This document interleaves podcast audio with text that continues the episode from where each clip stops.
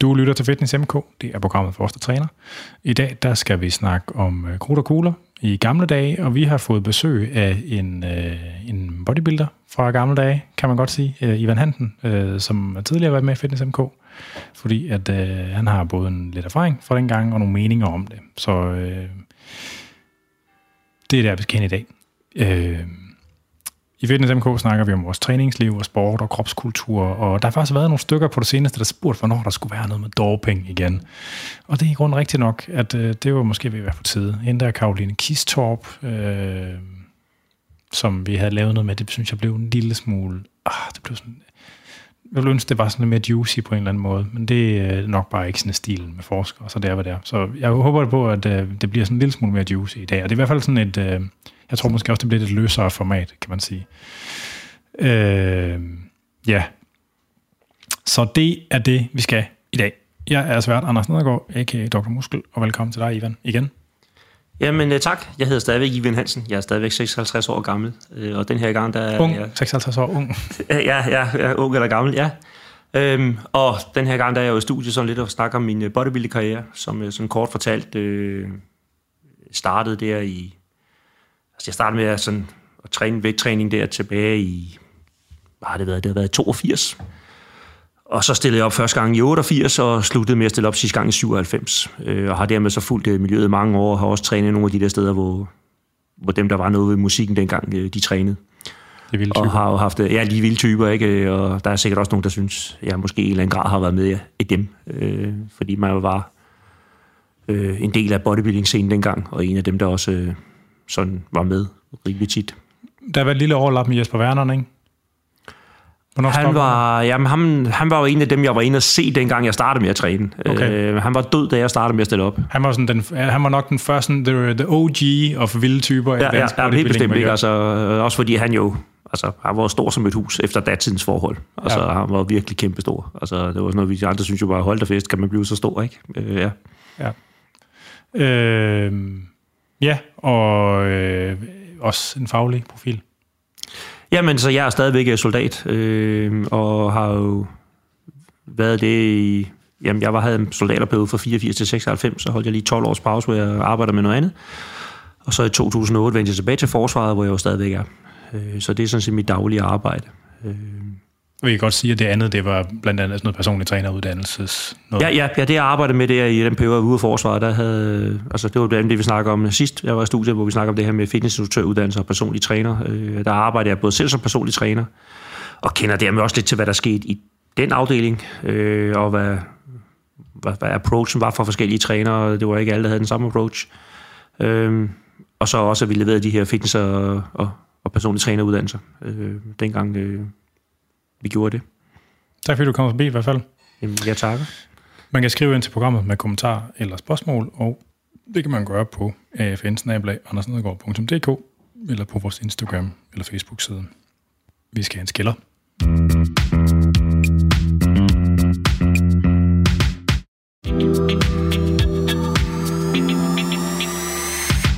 Så er vi tilbage igen. Vi skal i gang med dagens emner.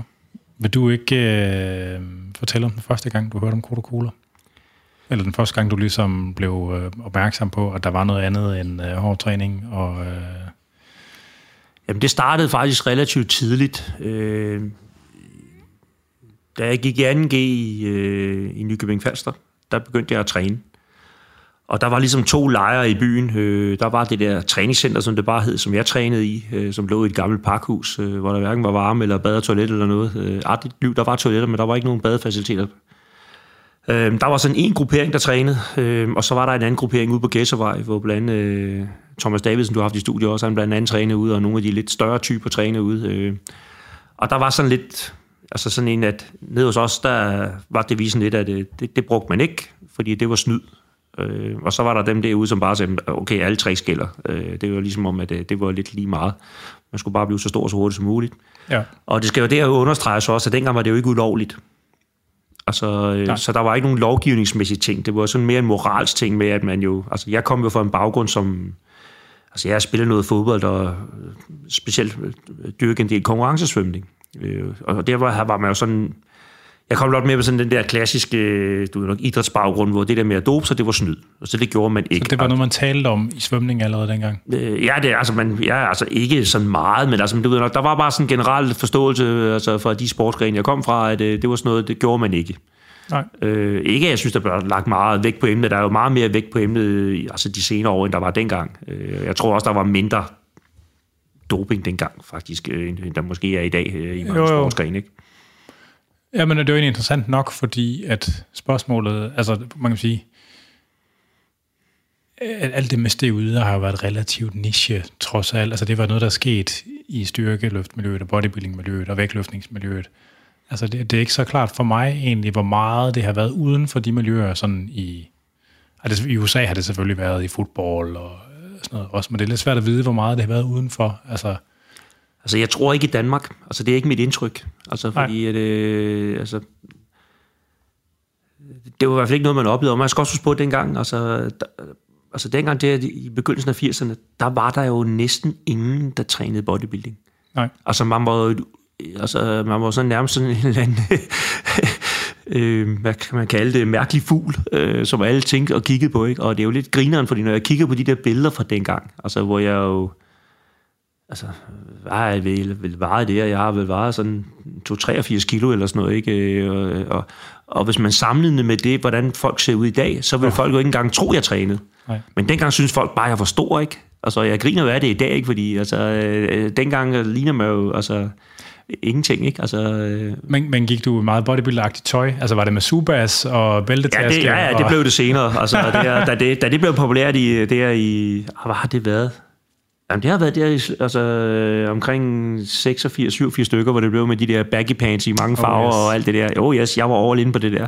Ja. Det var de mest behagelige bukser, man overhovedet kunne gå i. Jo. Så jeg trænede sjovt nok ikke i dem. Jeg trænede altid i en eller anden... Det er lidt for varme at træne i, er det ikke? Det er jo, men jeg kunne bedst lide at bare træne i et par tights og en eller anden stropshirt eller andet. Det var sådan ligesom om, det var det. Var det. Øh, altså, og dengang var der også en anden holdning til det. Altså, der var det jo sådan mere...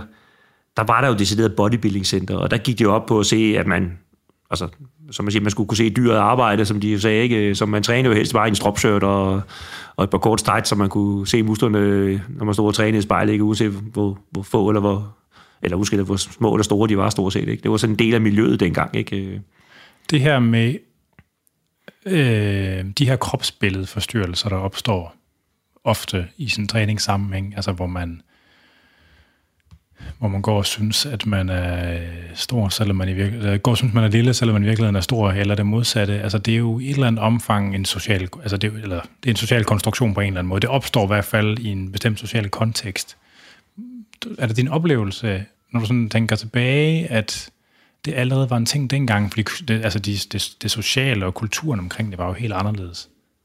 Jamen, jeg tror... Øh Altså, jeg tror, mange af de her macho jeg ved ikke, om man skal kalde bodybuilding for en sportsgren, men jeg tror meget af det her, der sådan tiltrækker øh, mænd, der ligesom søger en eller anden form for mandlig identitet, de tiltrækker sig sådan noget. Ikke? Altså, jeg, kan, jeg, altså, jeg, kan, jeg kan helt klart sætte dato på, stort set næsten, hvornår øh, jeg første gang blev fanget af bodybuilding. Og det var, at øh, mens jeg gik på kostskole i Holbæk øh, i første G, der var jeg nede og træne i svømmehallen øh, i Holbæk, øh, og så var der sådan en vægt, lille vægttræningsafdeling på første sal, hvor jeg så fik bevillet mig op en dag. Øh, og der hang et billede af Frank Zane øh, på væggen. Ja. Og ham havde jeg jo aldrig set før. Øh, og, og, det, og det fascinerede mig på en eller anden måde. Altså, der har jeg jo været de her en 16 år gamle, væg på 16-17 år gamle, hvad man nu er, når man går i første G. Øh, og, og, og, og jeg kan bare huske, at jeg så det der billede og tænkte, sådan vil jeg skulle se ud. Altså, det, det var bare sådan instant, det der, det, det ser fedt ud. Det kunne jeg godt tænke mig. Ja. Og så startede rejsen egentlig der med, at man øh, købte en bullwalker, fordi man jo ikke og for dem der, der ikke var det, en bullwalker, det var sådan en uh, metaldims, hvor der var en fjeder i midten. Og der skal man ikke have noget at klemme i? Nej, nej. Og så skulle man så høre til, nej, det var faktisk et metalrør. Nå, okay. Det var... Og så skulle man så sidde og trykke det sammen. Og, og det er en af dem, det ja, var ikke sådan en... Uh, hvad nej, det var ikke den der fjeder der, man kunne trække ud. Nå, men der var sådan nogle en, hvor man... Ja, hvor man skulle bøje. det var ikke sådan en, det var sådan en, ikke, og jeg havde set en reklame for den, og ja. der ham der duden der, der, der selvfølgelig... Når bullworkeren hiver man fra hinanden. Ja, ja, ja. ja. ja okay. så, øh, og det hele var jo statisk træning. Ja. Og jeg, jeg er jo ikke en dyt om træning, så jeg købte sådan en og tænkte, det må, det må være vejen frem på ham der, der, der altså, du ved nok, det var sådan en postorderkatalog, ikke? Og jeg tænkte, så kommer jeg sikkert... Ja, ja, lige præcis. Så kommer jeg sikkert til at se ud ligesom ham der, der er på, på reklamen, ikke? Jeg, jeg vidste jo ikke en dyt om noget som helst. Jeg vidste en om ernæring, jeg vidste en om træning. Og dengang, igen skal vi huske på, der var ikke noget internet. Øh, der Nej. var ikke nogen tilgængelig litteratur omkring altså vægttræning, bodybuilding og noget som helst, ikke? Og så blev det jo bare sådan noget med nogle maverulninger og lægge og køre lidt med lidt håndvægt i, det der, i den der svømmehal og sådan noget. Ikke? Og så startede det hele egentlig der. Spørgsmål. Ja. Altså nu om dagen, så bodybuilding, det er jo viklet ind i sådan noget underlig hyper, hypermaskulinitet. Og så tidligt som det der, der var det i hvert fald nok ikke sket i helt samme omfang. Altså, og Frank Zane er jo ikke sådan en, man tænker på som en, der ser brutal ud, eller sådan. Han er jo mere sådan smuk på en eller anden Ja, mærkelig ja, måde. men jeg, jeg synes, det var æstetisk. Jeg synes, det var flot. ja, okay, så det var ikke det, var ikke det der hypermaskuline... Nej, egentlig ikke. Altså, jeg, synes, jeg, jeg, jeg synes, det æstetiske blev jeg fanget af. Altså, men Ja. der lå helt klart også noget af det andet, fordi, altså, øh, som jeg siger, jeg har altid haft altså, en god selvtillid, men et lavt selvværd. Ja. Det er jo noget, jeg har arbejdet med, og det lægger jeg ikke skjul på, fordi det har, jeg, altså, det har været en del af min rejse, kan man sige. Ikke? Og det skal jo siges, det er, øh, altså, da jeg startede med sådan for alvor at træne vægttræning der øh, i 2G, der var jeg altså kun 59 kilo. Ja, Øh, altså, som så, på blæsvær. Ja, ja, lige præcis. Ikke? Og man var også lidt træt af det her med, at man så begyndte at gå i byen og sådan noget også, at Altså især når man vokser op i provinsen, hvor der jo altid er nogen, der er klar til at uddele nogle, øh, nogle lusinger, ikke? At, øh, at der var man sgu bare træt af altid ved ham, der var mindst, ikke? og dermed det oplagte mål. Ikke? Så der lå helt klart også noget i det, og det var også det, der gjorde, at jeg senere slog ind i kampsport også. Det var også det her med, at altså, jeg havde brug for at kunne tage vare på mig selv, og dermed, altså, hvad skal vi sige, altså, få et bedre selvværd. Det, altså, det, det var det, som jeg mente, der var redskaberne til det. Ikke? Øh, Ja. Øhm, og det, og det har jeg aldrig fortrudt, fordi der er ikke nogen tvivl om, at den militære karriere, jeg har haft, vil jeg ikke have haft, hvis jeg ikke var så fysisk stærk, som jeg var, da jeg begyndte at være soldat. Nej, nej. Det kunne jeg tydeligt se, det gav et kæmpe, altså en, lige det militærsystem giver det en kæmpe overhånd at være altså, i god kredsløbstræningsform, og, og så også at være kropsstærk. Ja. Og, og det var jeg på det her tidspunkt, da jeg startede som soldat. Øh, Og det var også det, der ligesom gjorde, da jeg senere blev befalingsmand og sådan noget. Jeg havde aldrig rigtig disciplinarproblemer. Fordi der, der kommer et eller andet med, man, når man står med de her mandlige konfrontationer, så, så står man alligevel også og overvejer det der med, okay, hvis det kommer til en fysisk konfrontation, har jeg så en chance? Og det gør jeg også mange gange, at det kunne folk ligesom se på mig. Det, altså, det, det, det kommer vi nok ikke så langt med. Så øh, på den måde, så behøvede jeg ikke på samme måde som nogle af mine kollegaer at råbe og skrige så meget om mit mandskab og sådan noget. Altså, der var ligesom sådan en naturlig autoritet omkring måden, jeg gjorde ting på, fordi ligesom om, at altså igen, altså når vi tog armstrækker, så dengang, så når de andre tog 20, så tog jeg 20 på en hånd jo. Øh, ligesom for tiden at udfordre mig, også tiden for at miste den. Jeg er alfahanden. Altså, øh, I kan godt køre pis med mig, men øh, I skal bare vide, det er mig, der er alfahanden.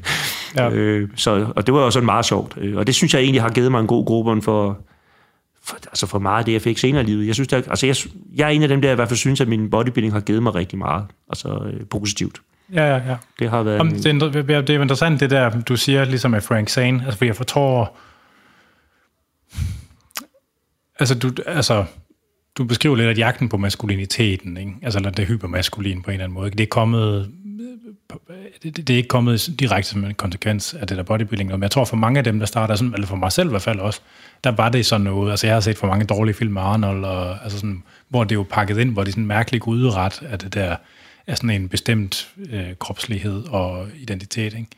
Jo, men altså, som- den har jeg også. Altså, jeg, altså, jeg kan huske. Altså, jeg har jo set Conan the Barbarian, ikke? Og da Arnold, han øh, stillede op i kommando der, ikke? Så gik jeg jo dagen efter ned hos frisøren og ville have en frisyr med ind til hans, ikke? øh, og frisøren kiggede bare mærkeligt på mig og anede ikke, hvad jeg snakker om. Og så måtte jeg forklare det der med, at den skulle kippes karse i siden, og så skulle det stridt for oven og være firkantet og sådan noget, ikke? Ja. Og så, En boxcut. og så, ja, lige præcis, ikke? Øh, Og så rendte man rundt med det, der synes man var smart, ikke? Øh, Altså, det er jo sådan nogle ting, man kan grine af i dag, ikke? Altså, men øh, ja, ja.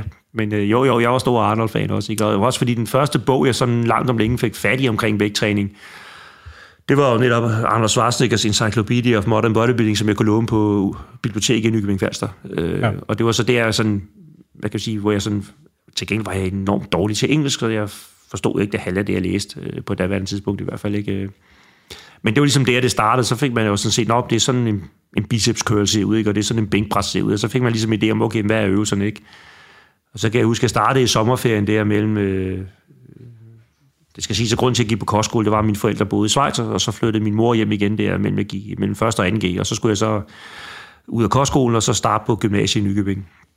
Øh, og der kan jeg huske, den sommerferie der, der, øh, der holdt jeg sommerferie hos min morfar, og der er det jo sådan noget med, der har jeg så købt sådan et, igen, det noget, København, jeg købt sådan et vægttræningssæt, Ja. med sådan et par håndvægte og en stang, øh, og så kan jeg huske, at jeg brugte sådan en, de der gule botangasflasker. Sådan en brugte jeg til at ligge og køre bænkpres med. Nice. Øh, fordi altså, der var ikke vægt nok på det der sæt der, til jeg sådan følte, at jeg blev lidt presset på det. Så brugte jeg sådan en gasflaske i stedet for. Ikke?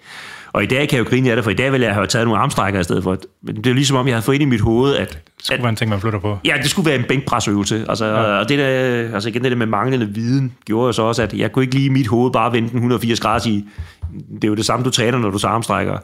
Ja. Øh, det kom jo først senere, ikke, at man sådan lærte det. Ikke? Øh, Så, men det jeg startede det, og da jeg så begyndte i gymnasiet, så øh, opsøgte jeg jo så også, hvor, hvor kan man træne hen? Øh, Og der var et par enkelte dudes ude på gymnasiet der, som også trænede, og de kunne så øh, dirigere mig i den rigtige retning. Øh, Og så begyndte jeg der i træningscenteret, og der lærte jeg så min, min senere træningspartner, Per kende, også kaldet Pus, øh, som var et år ældre end mig.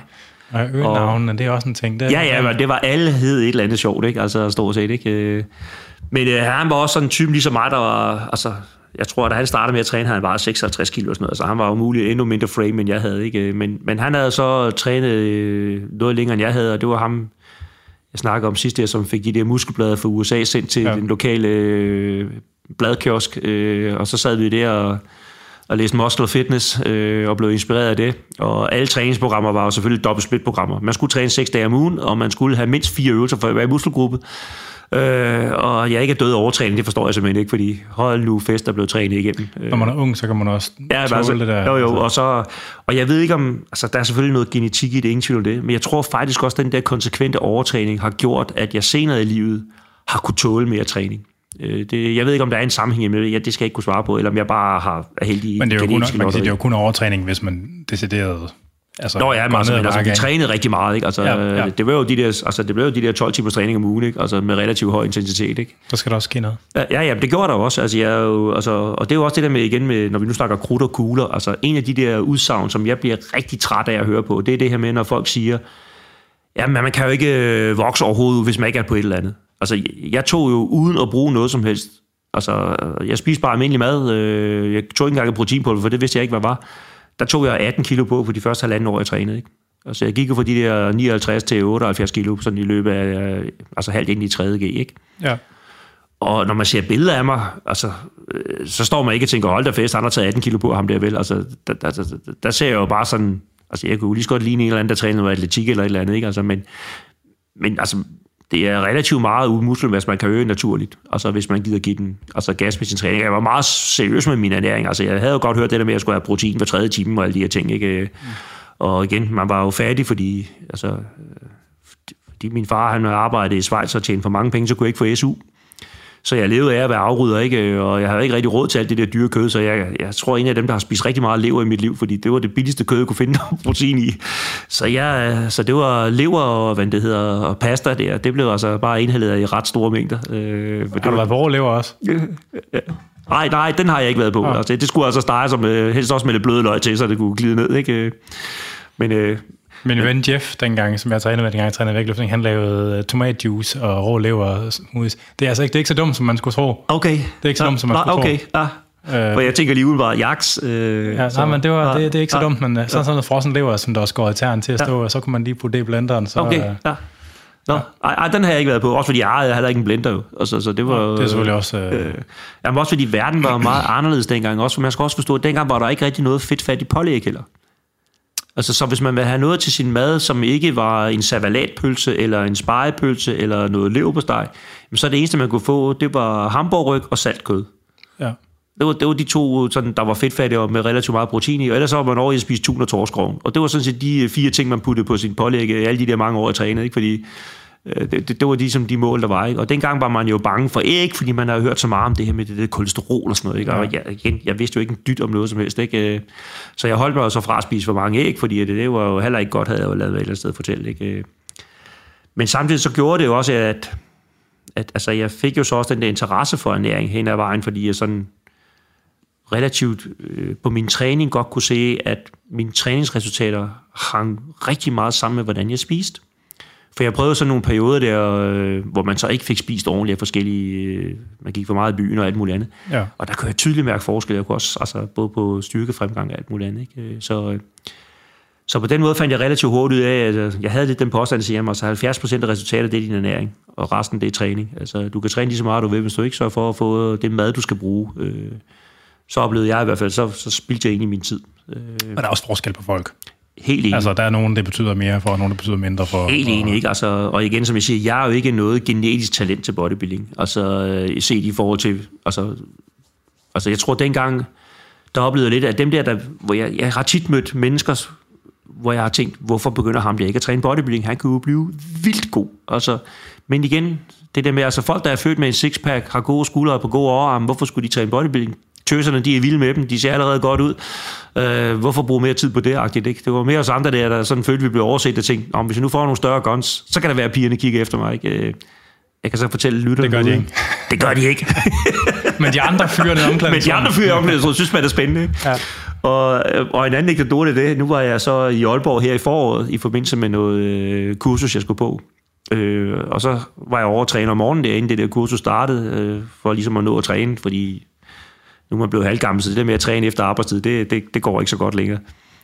Men så var jeg så over at træne, øh, og jeg var også over i weekenderne, fordi at, øh, der er lang vej fra Aalborg til Bornholm. Ja. Øh, så, øh, så, men så var, var der nogle unge gutter, der var over at træne. Hvor, hvor træner du hen? Øh, der er bare på kasernen. Nå, okay. Altså, det er jo det gode ved kasernerne i dag. Der er jo træningsfaciliteter ja, ja. på dem alle sammen. Jamen, er der, der, der er nogle ret vilde hjems i Aalborg, der bare lige ja, kunne ja, godt ja, ja, ja, nej, det, det, det var jeg ikke. Men det var meget, der var så et par af de der unge soldater, der var over at træne, ikke? og som også gav den god gas, og faktisk også havde, altså, havde fået nogle resultater, kunne man se. Ikke? Og så kom vi til at snakke om det der med, hvor jeg så joke og ja, altså jeg ved ikke, hvordan det er i dag, men dengang der trænede jeg også, fordi jeg gerne ville have kvindernes opmærksomhed. Men det synes jeg ikke rigtig lykkedes. Og så skreg de bare og grin begge to. Og sagde, det, det er med rigtig siger det så, og de eneste opmærksomhed for, det er fyrenes, der sådan skal spørge, Nå, hvordan, øh, hvordan, hvordan træner du, og hvad for nogle kosttilskud tager du, og sådan noget, ikke? Så, du, der, så i forhold til kvinder, der var det en totalt forfejlet strategi, ikke? Men igen, hvis man gerne vil have mændens opmærksomhed, så, øh, så, så er man i den rigtige bold. Der er også nogle bestemte slags mænds, hvis man opmærksomhed, der kommer rigtig meget af. Ja, ja, ja, ja, det har jeg også ved, ja. Altså, jeg har altid misundt folk lidt, der var biseksuelle, ikke? Så får du jo fordoblet dine chancer. Ja. Ja. Virker det ene, ikke? Kan du altid satse på det andet, ikke? Ja. Så, men det har åbenbart ikke ændret sig, for jeg tænkte, jamen, nu er der jo kommet meget mere fokus på det med kropskultur, og hvordan man skal se ud, og man skal være veltrænet, ja. så jeg tænkte, okay, så må der sikkert også være noget, kvinderne sætter mere, hvad skal vi sige, sætter mere pris på, end de måske gjorde dengang, ikke? Men øh, det, det lader åbenbart ikke et, øh, helt at være tilfælde, i hvert fald ikke officielt. Øh, Man kan- Folks smage er i hvert fald forskellige. Der er noget for en, øh, der er jo. for en hver smag. Der er en relativt kendt dansk bodybuilder, der har øh, sagt et eller andet med, at man skal bare huske på, at over i hjørnet på enhver Crazy Daisy, der står der en rigtig muskelså. Ja. det lyder som en rigtig dørmandsbeværkning. Ja, ja. Ja, det, han er så ikke. Nå, okay. Så, men Ja, ja, ja, fred, for fred være med det. Øh, men hvordan kom du selv i berøring med det sådan for alvor? Så? Altså, Jamen, det udvikler sig. Altså, jeg har altid haft sådan lidt konkurrencegen. Så det her øh, træning, der egentlig startede med sådan noget med, at jeg gerne vil være lidt større og stærkere, blev hurtigt med, at jeg vil gerne have et mål med min træning. Og så blev det, sådan, jeg vil gerne stille op. Øh, og så begyndte jeg at træne systematisk ud af det, og begyndte også at være lidt mere, øh, hvad skal vi sige, fokuseret på min, på min ernæring. Øh, og, og så passede det med, at... Øh, at øh, jamen, så gik jeg ud og, altså jeg forlod jo, hvad det hedder, gymnasiet der i 84, øh, og startede så i forsvar som værnepligtig, blev så værnepligtig sergeant, øh, blev senere løjtnant, øh, og, og i den periode, der fortsatte så min træning så meget jeg kunne, ikke? Altså, og, og, og, og det, og det var kunne du også, godt. Altså, du godt blive ved med, at der skete noget. Ja, jamen, altså, det var også det der med, at jeg var jo, altså, det siger jo noget om min dedikation. Jeg tror, jeg er den eneste, i hvert fald dengang, der selv, mens vi var værnepligtige, hvor der jo var knald på fra morgen til aften, og dengang var der ikke nogen højeste arbejdstid. Der var eneste aften, hvis ikke, medmindre der var aftentjeneste, så tog jeg ned i byen ned i Næstved og trænede hver aften. Så lige så snart vi var færdige med dagens tjeneste, så løb jeg over, og så kastede jeg det mad i hovedet, jeg nu engang kunne få i kafeteriet. Øh, det var det jo sådan nogle standard kostportioner, der bestemte man jo ikke selv, hvad man kunne hælde på tallerkenen. Og så, øh, jeg kan ikke huske om, jo, men jeg tror bare, jeg gik ned i byen, og så gik jeg ned og trænede ned i øh, Næstved Bodybuilding Center, som det hed. Så var det en eller anden gammel gut, der hed Åge, øh, som, som havde det. Og, og, og jeg, han var faktisk ret imponerende, fordi han var over 50, og han var altså bare stadigvæk rimelig jacked. Øh, det var faktisk meget imponerende. Men så trænede jeg der, og så tilbage til kasernen, og så var jeg jo først tilbage der klokken 9, halv 10 om aftenen eller sådan noget.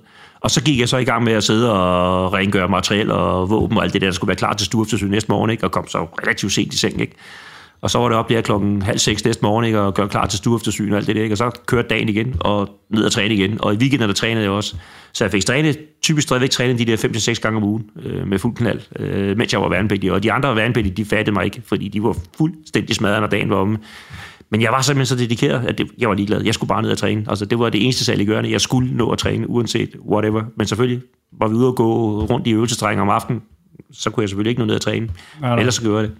Og i den periode, jeg var på sergeantskole i Sønderborg i de der otte måneder, der var jeg også nede og træne hver dag. Altså, det, det eneste, der afholdt mig for at tage ned og træne, det var aftentjeneste. Var der fitnesscenter i Sønderborg dengang? Ja, det var der. Jeg trænede nede i... Øh... Nå, men altså på kasernen? Nej, var det var der ikke dengang. Nej, nej, det kom først senere. Øh... Men der trænede jeg nede i Silkesæde. Øh, det var et ægtepar, der havde det center. Sæt, Silkes. Ja, og de var også meget inde i den der... Øh, jeg tror, mener, hun var øh, dommer i Dansk Bodybuilding Forbund dengang. Nå, øh, ja. Så, øh, Z-I-E. Ja, lige præcis. Det kan jeg godt huske. Ja, det kan jeg godt huske, jeg Det lå dernede i rigtig mange år. Øh, der var det altså Supertrim. Øh, Nå ja. Og ja. Supertrim, der kom... Øh, og hvad fanden var der, han hed? Bo hvad? Han var, han var flere dobbelt dansmester i Sverige dengang. Øh, jeg kommer, navnet kommer til mig lige pludselig. Mo Gottlieb hed han. Gottlieb? Ja. ja. Han, var, altså, han var det store navn i en lang periode i dansk bodybuilding. Ja. Men det var igen det samme. Øh, og så, øh, jamen, så kom jeg jo tilbage som værnepædagog og fortsatte med at træne nede i Næstved. Øh, så tog jeg på Lottenskole i Oksbøl i fire måneder, hvor jeg ikke rigtig fik trænet ret meget, fordi jeg blev så lidt fanget med, at forsvaret sådan lidt tog røven på mig med, de inddrog mit værnepligtskort, så jeg ikke kunne rejse hjem, og så ville de ikke give mig ydelse, for de mente stadigvæk, jeg var værnepligtig. For så, så vil jeg gerne have mit værnepligtskort tilbage igen, men det kunne jeg ikke få. Nå. Så jeg strandede sådan set i Oksbøl i fire måneder. øh, og dengang var der jo ikke noget vægttræningsfaciliteter på kasernerne. Altså det var sådan noget med, at der var en ribbe og et par sandsækker, og til gengæld blev jeg rigtig god til at løbe, for det var så det eneste, jeg kunne. Øh, så jeg nåede op og løb de der øh, 3200 på en 12 minutters løbetest og løb en 5 km på de der 18 et eller andet. Så det var, sådan, øh, det var den bedste løbekreds, for jeg nogensinde har været i. Til gengæld så gik det lidt over muskelmassen, men, øh, men, men, men det var nu fint nok. Og så kom jeg så tilbage til Næstved og fortsatte med min træning der. Øh, øh, dog afbræk af, at der var der kom jeg så i stående styrke øh, i opklaringen dengang, øh, og der var rigtig mange af de der NATO-øvelser i Tyskland og sådan noget, så jeg var tit væk på øvelser, og der kunne jeg så ikke træne. Nej. Og så øh, besluttede jeg mig så for det i 87, at øh, nu er det på tide at sige farvel til forsvaret og gå i gang med noget andet, og så øh, gik ud og tog en etårig HH, fordi jeg havde en eller anden idé om, jeg gerne ville ind i en eller anden form for enten shipping-elev eller et eller andet i den stil. Og, og det gjorde så, at jeg så gik på handelsskole, i, det var så i Nykøbing, Øh, og der kunne jeg så give den fuld gas med træning, fordi der var det jo bare almindelig skolearbejde. Øh, og det passede så med, at jeg så kunne stille op der til begyndermesterskabet i Viborg, det er i foråret 88. Ja. Øh, og min kammerat øh, Pus der, han øh, stillede også op, øh, og, øh, og vi havde så passet diæt og alt muligt andet op til det. Så var du der i 2021? Ja, men i 88, der har jeg så været 23, ikke? Okay. Ja. Hvor jeg så stillede op første gang. Øh, og og det var jo egentlig meget interessant. Øh, især fordi jeg til min egen overraskelse jo ender med at få en tredjeplads ud af de her...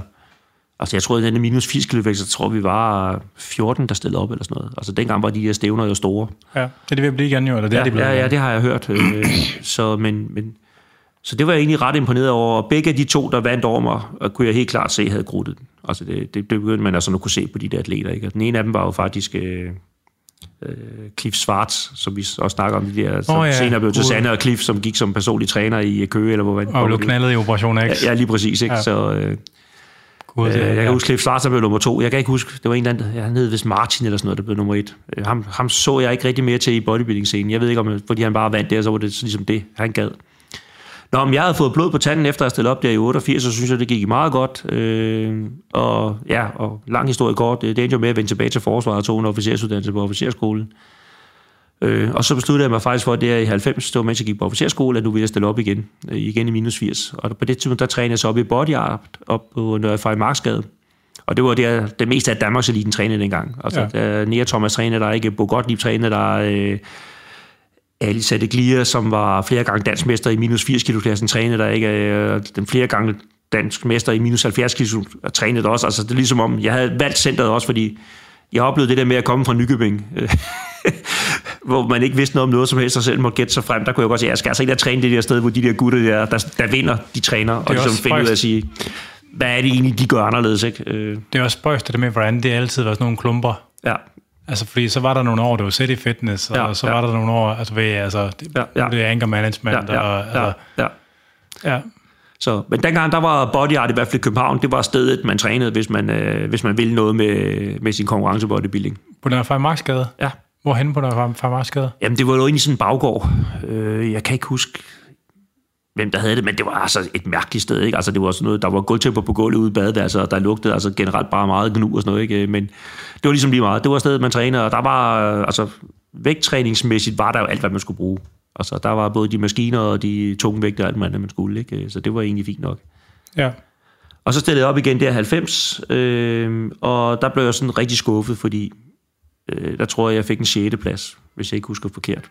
Øh, men jeg kunne tydeligt se, at altså, det var svært at konkurrere med de andre. Ikke? Fordi for det første var jeg et hoved højere end næsten alle de andre i min vægtklasse, i den der minus 80. Ikke? Og det er ikke, fordi du er høj, høj. Du er Nej, nej, lige præcis højde. ikke. Altså, men det betyder stadigvæk, at de kunne stille op. Altså, vi var jo stadigvæk alle sammen ind på de der 79 kilo eller sådan noget, ikke? lige under vægtklassen. Ikke? Ja.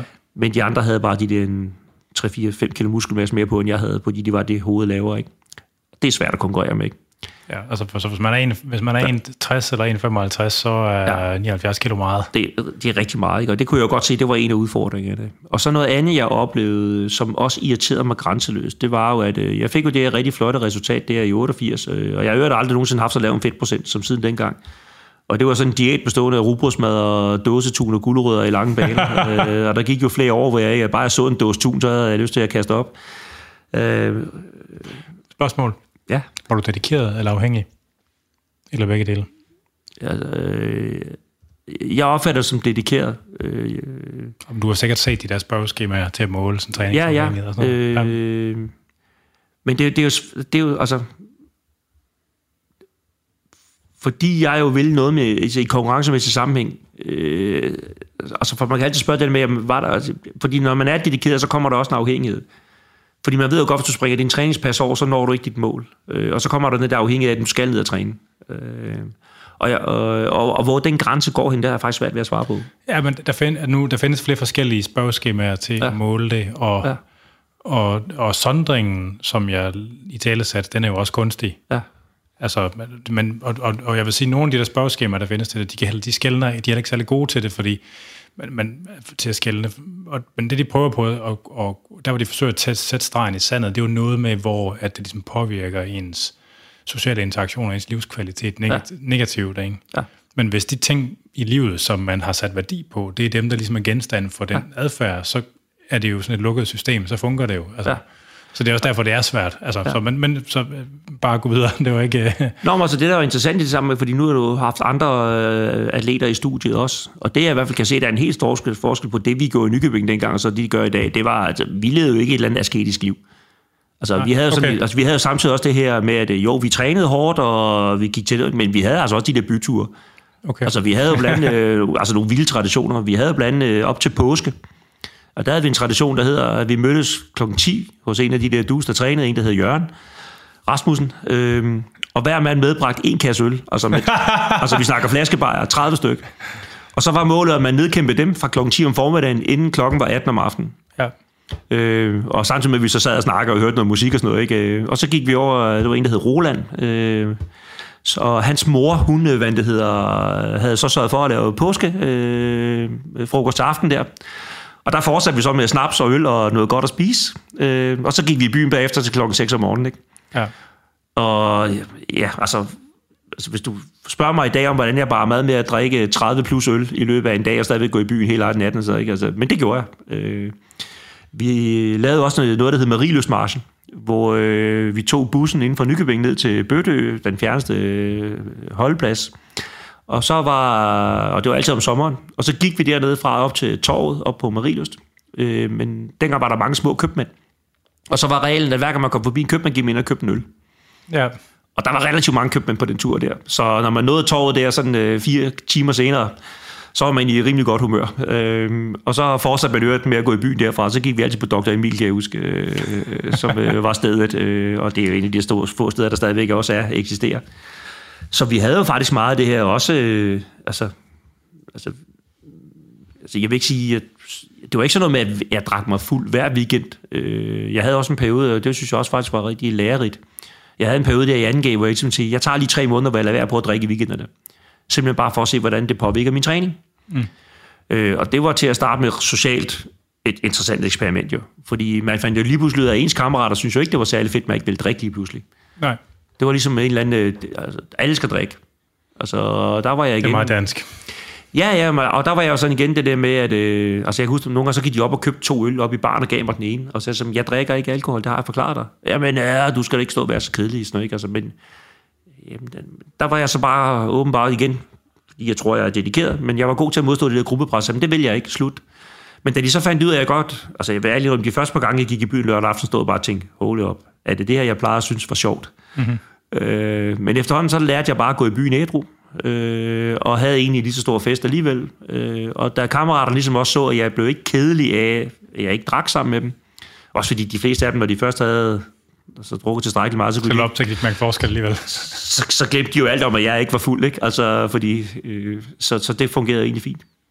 Men det var egentlig sådan fint, men da jeg sådan i løbet af de tre måneder ikke kunne mærke nogen som helst forskel på min træning, så tænkte jeg, så gider jeg altså ikke at grund at være sket. Altså, det kunne du simpelthen ikke? Nej, det kunne jeg ikke.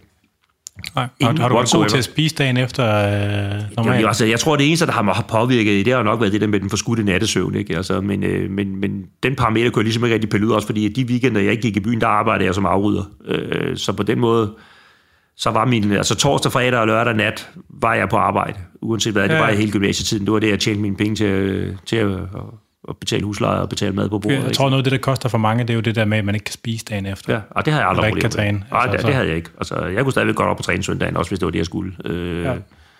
Så, øh, og så gad jeg ikke at være asketisk. Altså, øh, så, så, så, så, det droppede jeg så bare ikke. Og, og jeg har aldrig, altså, øh, jeg, altså, jeg har ikke drukket alkohol til hverdag, og, og gider det heller ikke, men altså, jeg har aldrig stået i vejen for en god bytur. Altså, Nej. Øh, så, så ikke så meget askese? Nej, altså... Ved du, om det var en ting sådan i miljøet dengang? Altså, at det ikke nej, var, men det, det ikke nej, var altså, endnu? Jamen, nej, men det var det ikke, altså, fordi også, jeg kan huske, at du havde jo øh, Thomas Davisen, a.k.a. Nia Thomas, i studiet der, øh, ja. dengang, ikke, hvor han også sagde, at han kom til USA, hvor han jo nævner over for en af de der amerikanere, han gerne ville finde, hvor, hvor går man hen og drikker en øl? Ja. Hvorfor den her amerikanske bodybuilder havde kigget på os, som om han var faldet ned fra månen? Jamen, man drikker da ikke øl, hvis man er bodybuilder. Øh, der, der, der, havde vi altså bare en anden holdning til det der. Ikke? Det var, jo, det kan man godt. Altså, øh, Øh, og mange kørte jo også på det der citat fra, øh, fra Arnold Schwarzenegger, da han på et tidspunkt blev spurgt, om man drikker mælk, hvor han så sagde, grown-ups has to learn to drink beer. Ja, mælk er for babies. Ja, ja, lige, ja, ja, ja, lige præcis. Ikke? Og så den, altså, hvis Arnold siger det, så må det være rigtigt. Øh, så, så den, den køber vi, uden at spekulere nærmere over det. Ikke? Men for at vende tilbage til, til, til med, en af de ting, der frustrerede mig rigtig meget, det var jo, at der var jo lidt så småt kom med lidt den her holdning om, at man havde hørt noget om, at øh, der blev brugt bodybuilder i, øh, i bodybuildermiljøet, eller blev stevet i bodybuildermiljøet. Øh, og til at starte med, der var jeg sådan stolt af, at jeg i hvert fald ikke brugte noget, og dermed ligesom på den måde havde min egen parameter for, hvordan jeg ville stille op og sådan noget. Også i body art? Øh, nej, det, det kommer senere, øh, fordi okay. det er det tilbage til falstertiden. Men det jeg så desværre på et tidspunkt oplever, det var jo, at Øh, der var en fyr, der Henning Bortfeldt, øh, som var øh, dansk mester i junior i bodybuilding. Øh, og han gav den god gas med krudt, øh, og var også talent. Øh. Men der er sådan en rigtig du ved, bunderøvshistorie. Der var så noget festivas, og min lillebror var med til den fest. Øh, og så ham Henning, der han gik rundt og bladrede sig med, hvor den fandens fyr han var, og alt muligt andet. Og så havde min lillebror så sagt til ham, ja, ja, men min storebror, han tager det mindst ikke stiv ud, så han snyder ikke.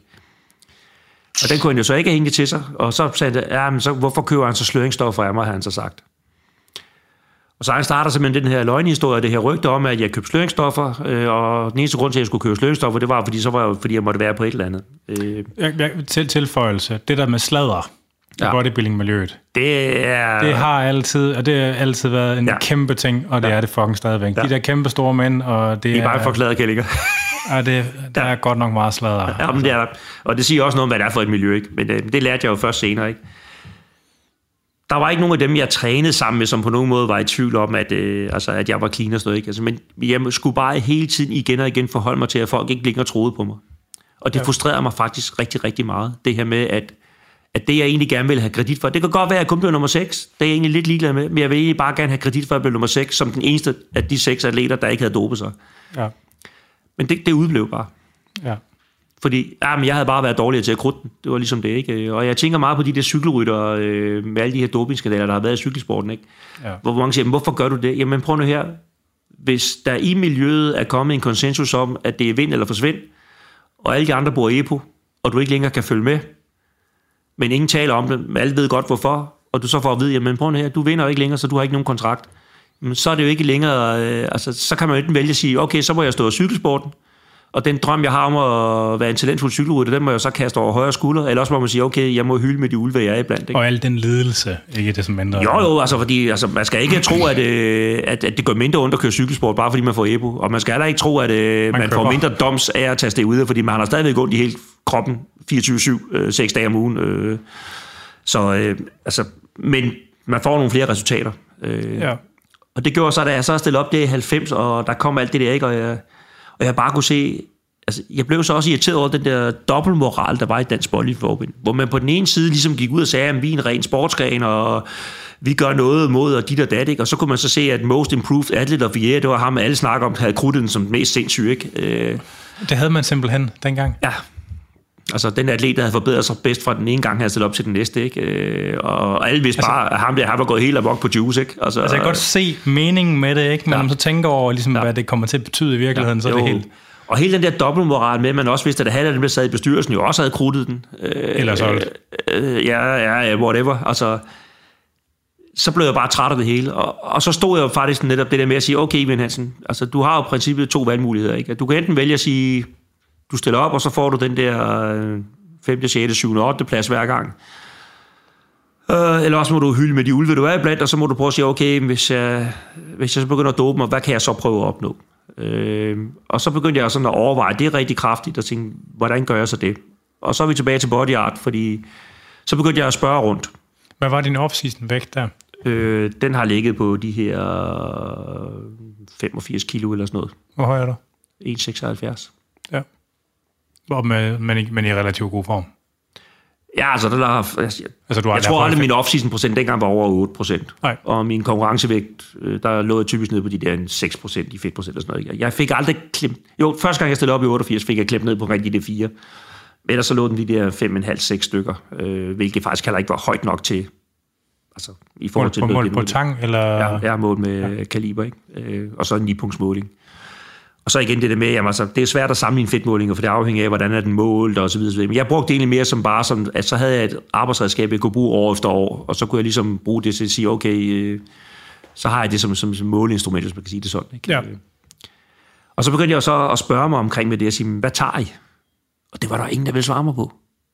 Heller ikke, når du var, sådan, var en del af... Nej, nej. Det var ligesom om, hvis ikke man var blandt dem, for det er alle oppe i body art, så også godt, at jeg ikke tog noget, fordi altså, når man er i miljøet og træner sammen med nogen, så kan man jo godt se, at altså, der skete jo ingenting. Jeg tog måske 500 gram på på et års træning, ikke? og de vægte, jeg lå rundt med, det var de samme vægte, jeg rodede rundt med, når året var slut, og det skete jo altså ikke for de andre, vel? Nej. Så folk kunne jo godt se, okay, ham Ivan Hansen der, han prøver at slide sig til det, ikke? og jeg har god fornøjelse med det, ikke? øhm, Good riddance. ja, lige præcis, ikke? Øh, og der var bare ikke rigtig nogen, der ville svare mig på det der, og jeg tænkte, det var da Det, mærkeligt. det er altså sygt nok. Altså, Ja. men var du, øh, var du sådan lidt øh, sort for på den? Eller Nej, nej, det var, nej, det oplevede jeg overhovedet men det er ligesom om, man vil ikke tale med nogen om det, hvis ikke de var inde i, i cirklen. Nej, nå, men, nej, nej, men altså, og det, det, oplever jeg jo også, men Ja. du har alligevel været tættere på. Du har Ja. været en del af det der, Ja, ja, men at altså- stille op jo, jo. og dele alt det der Ja. ledelse og sådan noget. Ja, ja, men altså, niks biks. Det er ligesom om, alle masse ord, nej, jeg tager ikke noget. Tænker, ah, det er altså ikke det, jeg har hørt. Og man, man konfronterer selvfølgelig ikke folk med at sige, du lyver mig op i hovedet, vel? Altså, man var bare sige, okay, men fair nok. Og så var der en fyr, der hed John, som gik der også som instruktør.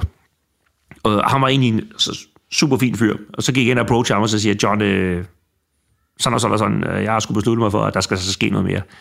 Øh, og så havde jeg, og jeg kan ikke huske gennem hvem, men jeg havde fået fat i sådan en øh, fotokopi af The Underground Steered Handbook.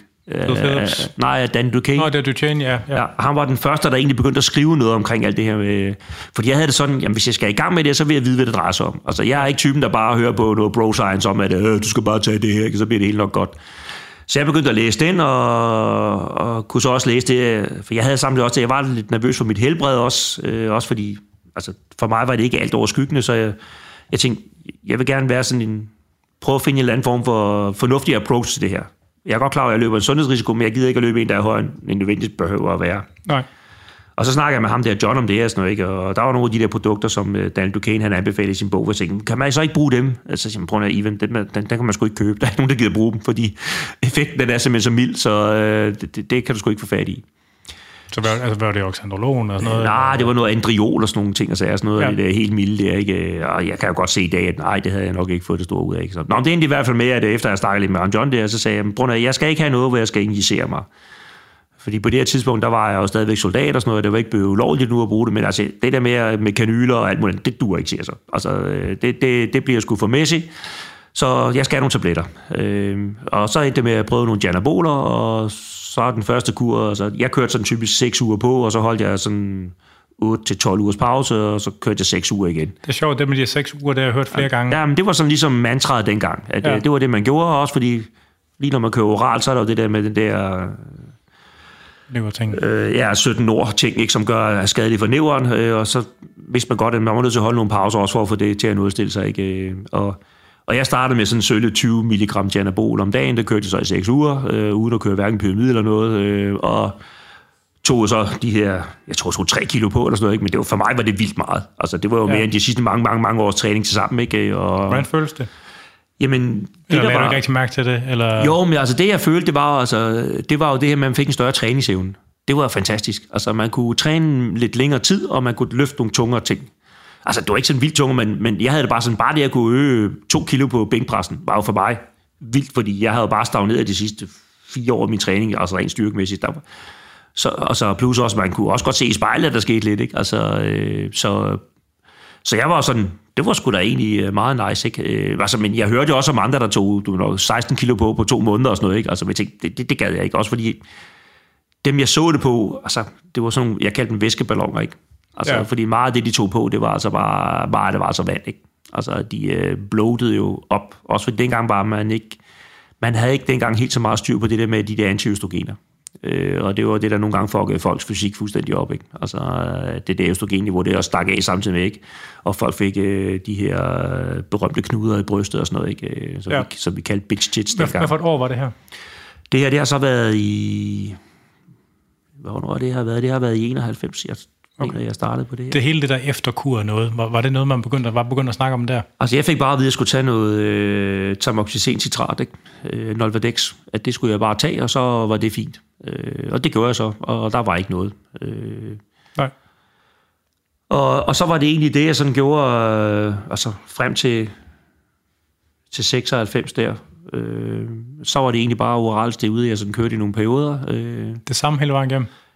Ja, jeg var et tidspunkt, der gik jeg over, jeg prøvede nogle oxymetaloner også, men så var det Janabol, der var min favorit. Øh, det var, ja. det, var det, det virkede hver gang. Øh, men der var så også nogle ting, der gik galt, ikke? fordi Altså dengang, der var det jo sådan, at når man skulle afsted videre, så var, der, så var det jo muligt at købe det i både Grækenland og i Spanien for eksempel, på apotekerne. Ja. Så den klassiske dengang, det var jo så, at der altid var en eller anden, der så tog sydpå, øh, og så fik han penge med os andre, og så købte han det, der nu skulle implementeres hjem, og så var der risikoen, at han blev stoppet i tolden på vejen hjem. Og så konfiskerede de det jo. Men han fik jo ikke nogen bøde eller noget, for det var ikke ulovligt. Så man risikerede at miste sine penge, men det var det. Øh, og de fleste gange gik det jo godt. Øh, og så fik man med også det ting, der var købt på et apotek. Ja. Og så kan jeg huske i en periode, der, der trænede jeg så i Esbjerg, og de havde så noget, åbenbart noget handel med nogle af de der Østbloklande. Så der fik man så den russiske version af Djanabol. Hvad for et år er det? Ah, hvad har det været her? Det ved jeg faktisk ikke. Der var nemlig en fyr, altså jeg er fra Skjern af. Ja, ja. Der var nemlig en, øh, en fyr, der havde grøntorvet i Skjern. Som det har havde... været i 92 i øvrigt. Det var, mens jeg var på våbenkursus. Okay. Ja. Det kunne nemlig godt. Altså, der var ja. sådan en duo, en ja. bager, og så ja, ham her, ja, ja, Eddie, ja. som havde sådan en ting, hvor de kørte til Polen og fyldte en barvogn ja, ja. med krudt og kugler, ja. og så forsynede de hele ja, ja. Vestjylland. Og bare, mit indtryk her var, at mange af dem det kom hjem med fiskekutterne, at de mødtes ud i Østersøen og udvekslede varer, ja, okay. og så kom det hjem den vej der. Så men fordi ham der, den anden, han var nemlig fra Esbjerg af. Ja, ja. De havde nemlig sådan en bæks, ja, ja. hvor de kørte til Polen, og ja, ja, fyldte bilen ja. op, og så kom tilbage, og så... Altså, der har sikkert været mange måder til det, ikke? Ja. Men noget af det, der også overraskede mig her, det var jo, at øh, jeg har så fået fat i den der kopi af Dan Duquesne's Underground Stereo Handbook, og jeg brugte den jo meget konservativt, netop også for at være, ligesom, sige, okay, men hvad skal jeg gøre, hvad skal jeg ikke gøre, hvordan skal jeg passe bedst muligt på mig selv? Og så tænkte jeg, det vil jeg jo gerne også informere andre om. Og der var det jo så første gang, jeg fik den her aha-oplevelse med den her mentalitet, der er i den her øh, bodybuilding. Og det var nogle af de der Esbjerg-drenge, altså det de jo gjorde, det var bare, i stedet for også at sige, jeg tager en konservativ på, det var bare, hvad er den vildeste kur? Hvor vildt kan det blive? så, så den der kur, Daniel Duquesne absolut ikke vil anbefale, men han har hørt nogen tage, det er den, vi skal på. Ja. Og jeg stod bare og tænkte, okay, har I slet ikke fanget budskabet her? De var bare ligeglade. Jeg skal bare være stor. Ja.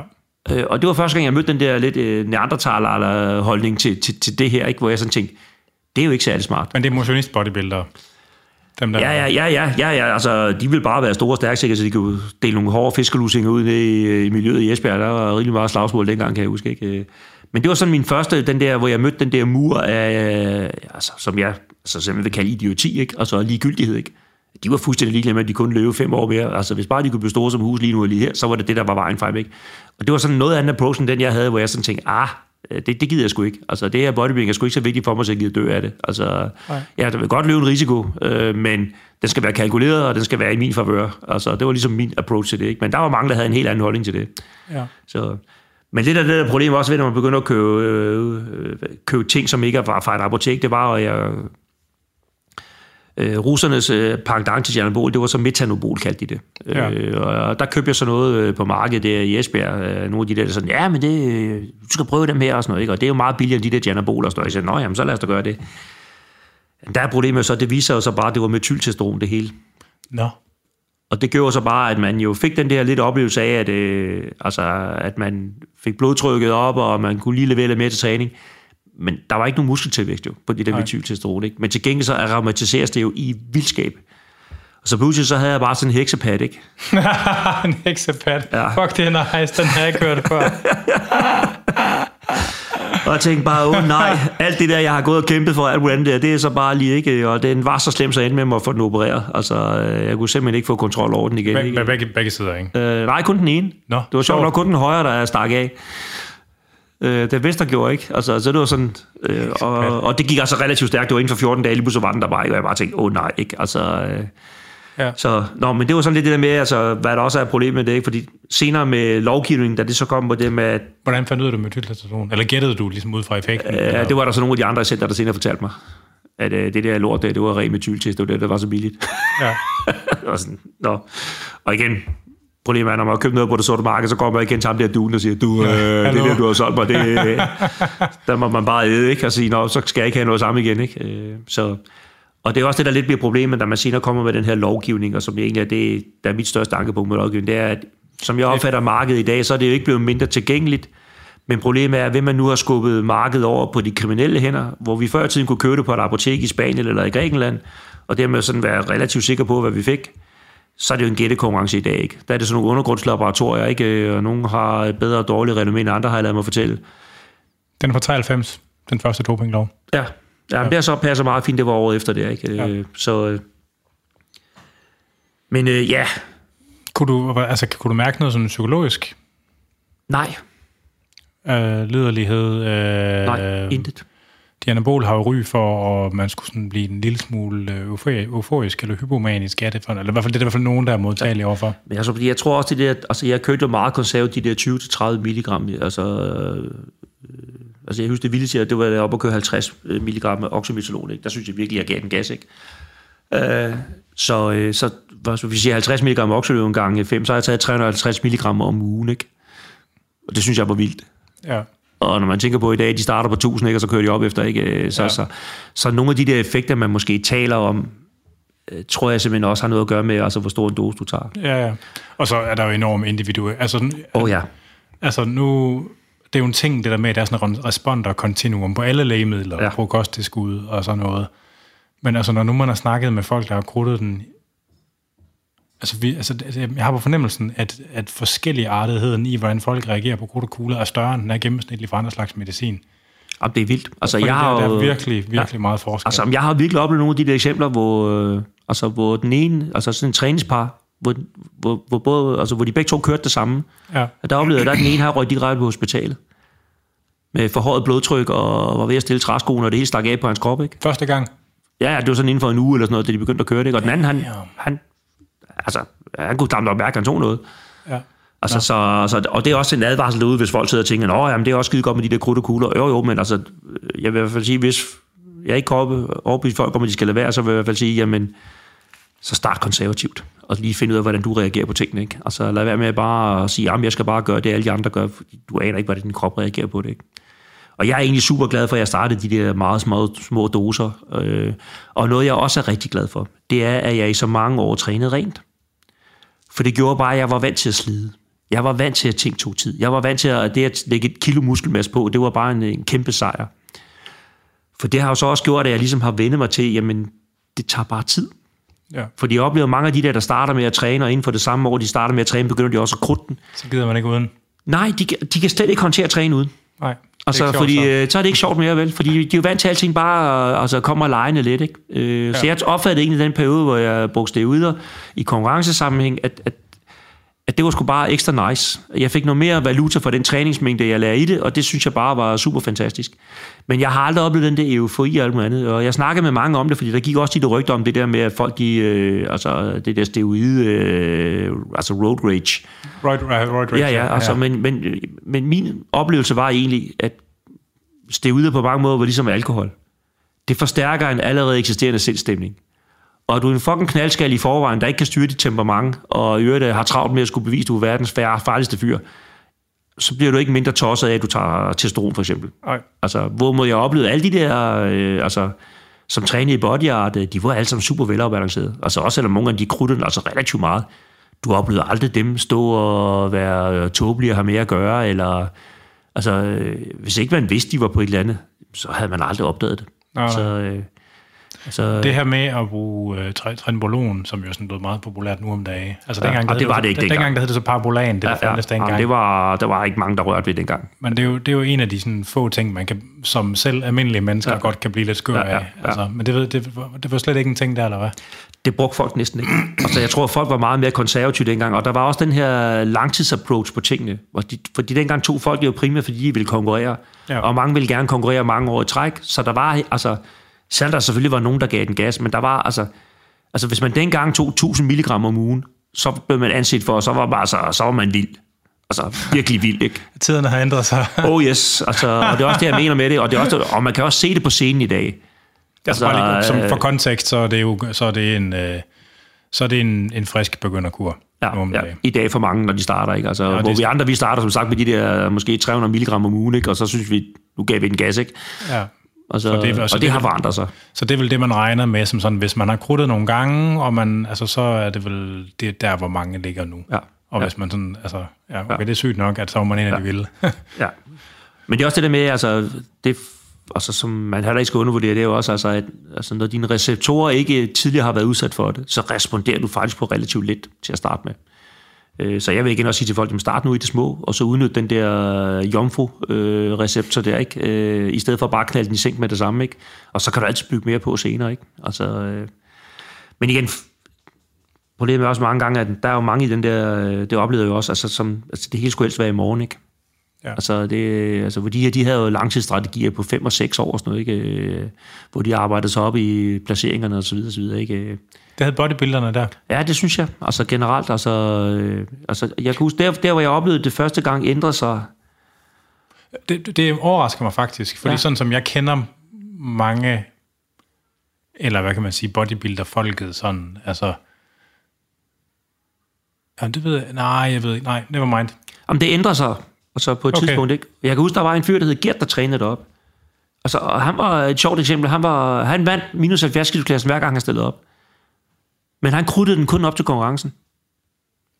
Så han okay. startede simpelthen de der tre måneder før med at gå på diæt, og så kryddede han den lidt. Og så stod han bare knivskarp i minus 70 kg klassen til konkurrencedagen, og så stoppede han med at krydde den, og så trænede han bare almindelig resten af året. Det kan man også. Ja, ja, men, men han, altså, hans proportioner passede til den minus 70 kg klasse, ikke? Øh, ja. Og det var det, han gjorde. Og det var vildt at se den der transformation i løbet af de der tre, øh, fire måneder der, øh, op til en konkurrence der, hvor man tænkte, hold da op. For da de sagde til mig, at ah, det er Gert der, han er, han er dansk mester i minus 70, jeg kiggede på ham. Okay. Han, så, han så helt almindelig ud, eller hvad? Fuldstændig. Alene, altså, man, altså, han trænede jo ikke, altså, men det nok... Altså, han, han stoppede var, med at træne også? Nej, nej, han trænede. Oh, okay. Oh. Men, men, men, men, Altså, han så bare ikke ud af noget sådan særligt. Altså, igen, minus 70, det er jo en lille vægtklasse. Dengang var folk jo ikke så muskuløse, som de er i dag, ikke? Altså, men, men jeg stod bare og tænkte, okay, er han dansk mester? Altså, hvordan er han blevet båret ad med det, agtigt, ikke? Ja. Øh, så, så selv jeg, der, altså, nu var jeg selvfølgelig også et par 80, men jeg synes, at jeg så sgu da mere muskuløs og markeret, end han gjorde, ikke? Øh, og jeg var ikke dansk mester. Nej. Men Jeg blev så overrasket, ved, hvad han kunne udrette på de der 3-4 måneder, og fordi han vidste, hvad han lavede. Ikke? Øh, Ja. Og det var ikke, fordi han kørte ret meget, også fordi han jo også... Altså, han kunne heller ikke tillade sig at tage for meget på, for han skulle ligge i den der minus 70, ikke? Ja. Så, øh, og dengang gjorde man ikke så meget ud af det der med at, og så dræne væske og sådan noget heller, som man også er begyndt på i dag. Ikke? Øh, Det kom senere. Jeg, kan det ikke passe, det var i 92, der var Jane Bager-skandalen, hvor hende der, Jane Bager, hun faldt om på scenen, fordi hun havde taget for meget øh, hvad det, Det har jeg faktisk aldrig hørt. Nej. Det, så det, har du og det var en kæmpe skandale dengang, og det var der, hvor man fik den første fokus på det med SDU'er i bodybuilding-miljøet. Hun faldt jo, jeg tror hun det var tv-transmitteret, hun faldt jo åben på åben skærm jo.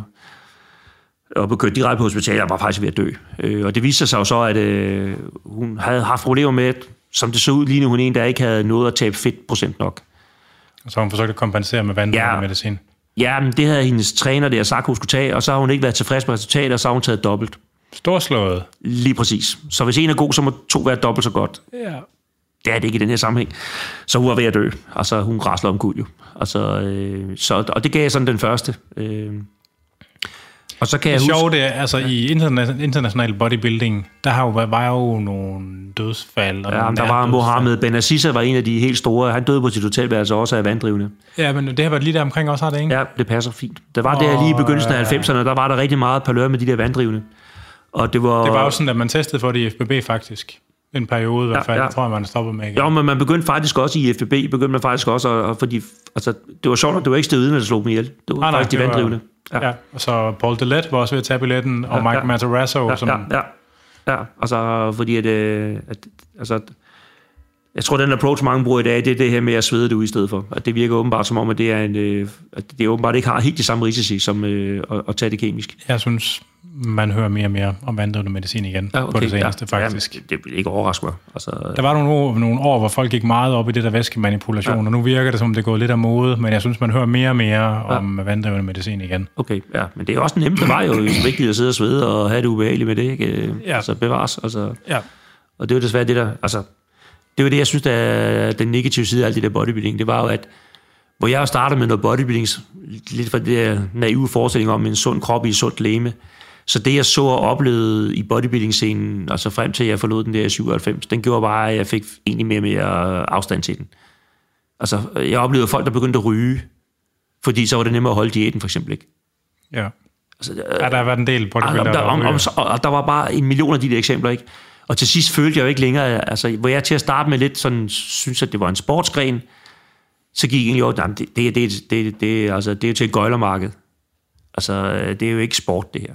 Altså, det er jo ikke længere et spørgsmål om, hvorfor, også fordi problemet er også med bodybuilding lidt, at, at hvad kan jeg sige, hele konkurrencen ligger jo forud for, at du står på scenen. Ja, ja, ja. Altså, der er ikke noget publikum på det, der er svært. Nej, Fordi når du står Men- på scenen, så har du enten ramt formen, eller også har du ikke ramt formen. Og du kan ikke på dagen altså yde noget ekstra, eller gøre noget som helst ekstra. Enten så er du nede i den fedtprocent, du skal være i, og nede i den øh, væskemængde, du skal være i, eller også er du ikke. Og hvis du ikke er det, så kan det ikke gøre noget. Det er jo ikke som i andre sportsgrene, hvor man godt lige på dagen kan give den en ekstra skalle, og lige presse sig selv lidt mere, eller du ved nok... Der er ikke mere at gøre der, fordi Nej. du, du, kan ikke på dagen ændre din fedtprocent. Altså det, det, Men det, det en er, ting, bare kørt, ikke? Det er en ting, der altid undrer mig, når man ser, når jeg har set bodybuilding-konkurrencer, så sidder folk og hæpper på ja. Atleten sådan, det er nu, det gør en forskel. Jeg sidder bare sådan hver eneste gang. Nej, Sådan, det løb er kørt. Det stoppede i går aftes. ja. Altså, øh. da du gik i gang med at enten øh, selv og, hvad det hedder, manipulere med din væske, eller hvad du nu gjorde, altså det var der, det stoppede. Da du stod op i morges, der var konkurrencen slut. ja.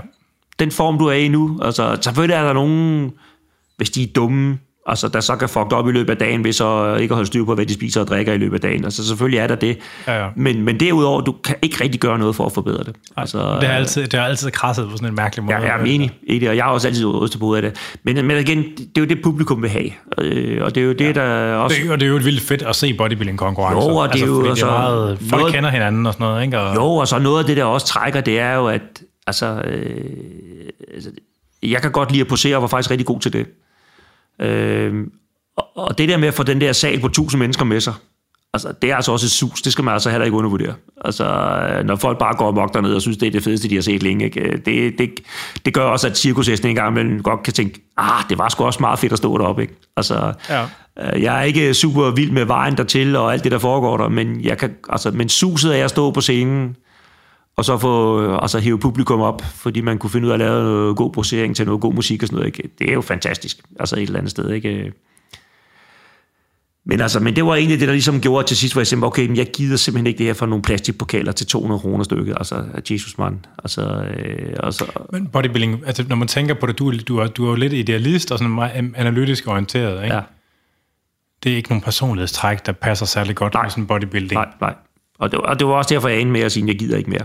Altså, øh, altså du har, været, du har passet meget, hvis der var CrossFit dengang eller sådan noget, det passede meget bedre til... Jamen jeg har, har da, da CrossFit kom jeg tænker, hvorfor var det ikke noget, der var fremme dengang? Altså det, ja. det var lige præcis, at den bølge var helt klart hoppet med på, fordi det var funktionelt, og der var noget performance i det, og der var stadigvæk også noget med nogle store buler. Og man nogle, kunne løbe rundt i bare overkrop. Ja, ja, lige præcis, lige præcis, man kunne få lov at løbe rundt i bare overkrop, ikke?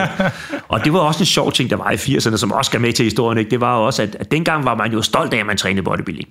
Ja. Altså Bellevue dengang, øh, også mens jeg trænede i body art, det var sådan et flueplaster for bodybuilder, ikke? Fuck, altså der lå vi jo på ræd og række der, ikke? Og solede os, ikke? Og så skulle man også lige du nok, se konkurrenterne ud, for det, der kunne man jo se dem i et par badebukser, ikke? Så skulle man også lige sige, okay, hvordan ser han ud i år og sådan noget, ikke? Altså, det var jo super sjovt, ikke? Lol. Altså, totalt griner, og der lå bare det, altså det var totalt kødmarked. Altså, der lå bare mange hundrede kilo kød der og, og blev grillet, ikke? Og det var hele sommeren, og det var hver sommer. altså, øh, og, og, og det var lidt skægt, for, der, for så kom der jo lige pludselig den der, øh, den optale Thomas også, altså det er i, det har været omkring midt i 90'erne, omkring 95, øh, hvor der pludselig kom en masse fokus på det der doping, og så blev det lige pludselig sådan skamfuldt at være bodybuilder. Ja.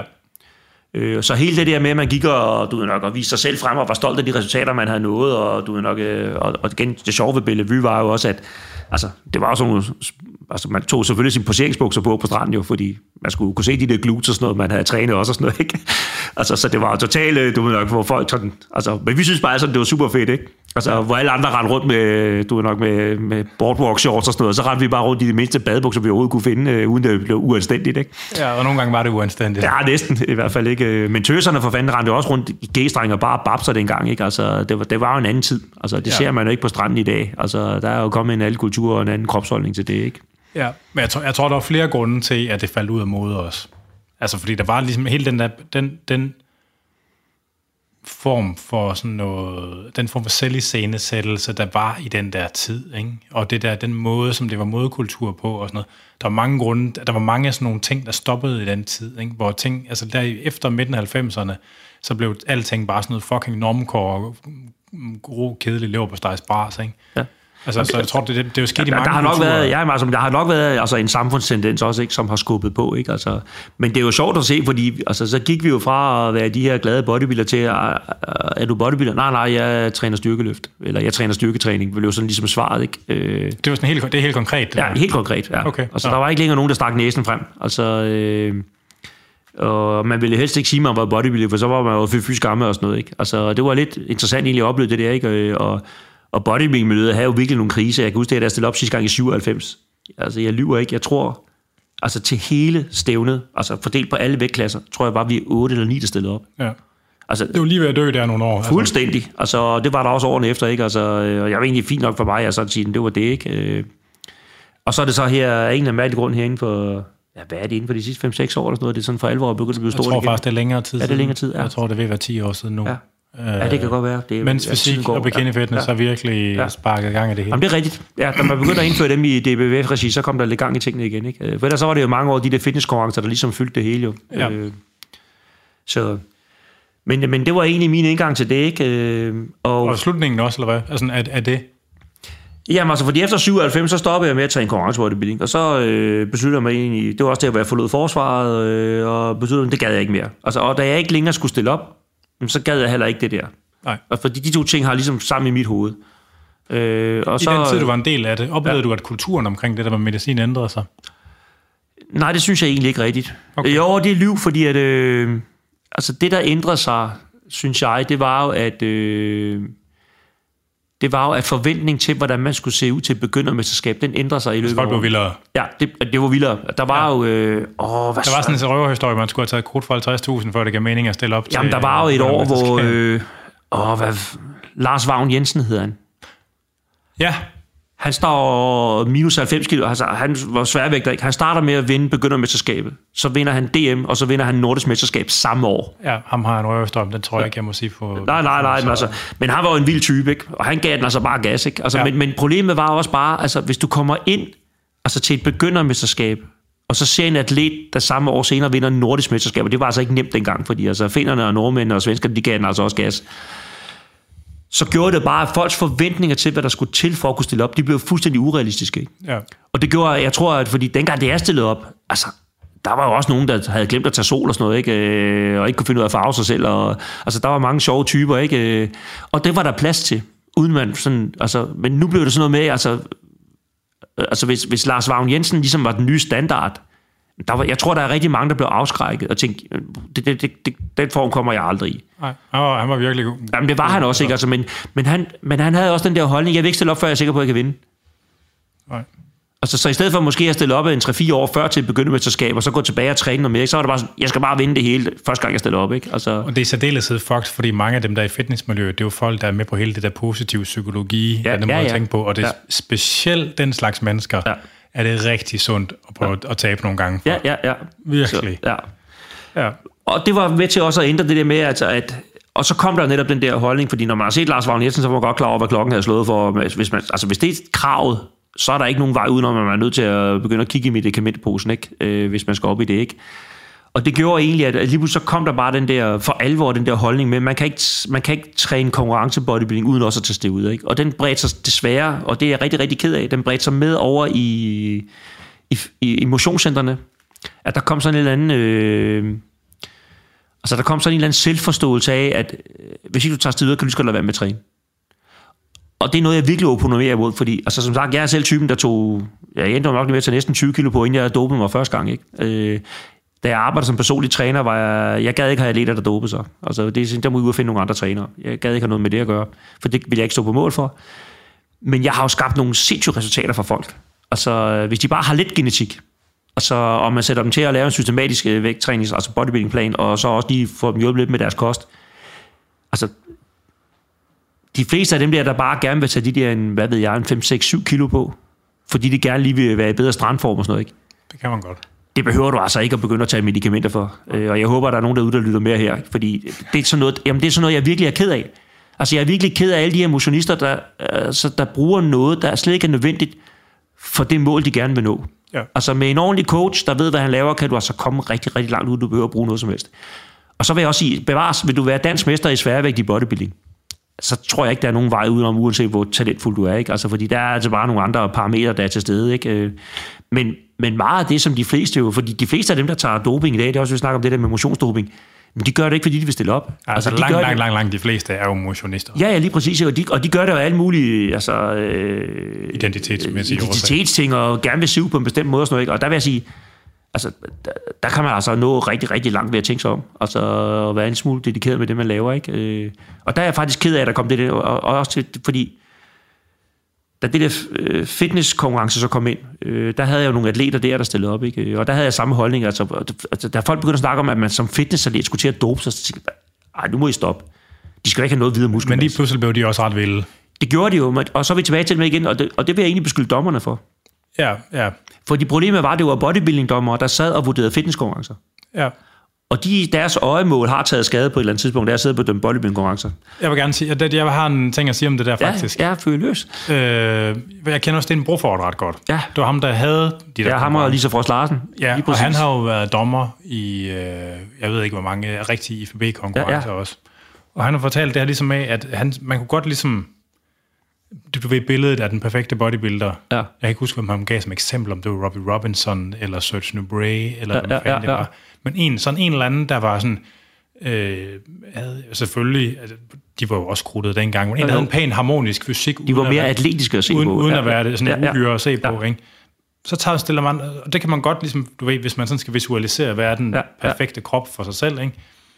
Øh, Hvis man så har den perfekte, den der, den der perfekte krop, eller den, den person, som man tror, han, og sætter han op på en scene, og så finder du en ved siden af, der vejer 3 kilo mere, Ja. og har 1% lavere Ja, fedt, ja. og lidt mere pækskin, eller Ja, sådan ja. dick skin conditioning, ikke? Så er man nødt til at give ham de point i på scorekartet. Ja. Og, og det gør ligesom, at fordi, fordi det man gør, det er jo, at man giver, man giver første, anden, tredje, fjerde, femte, sjette, Ja. syvende 8. pladser til de forskellige poseringer. Ikke?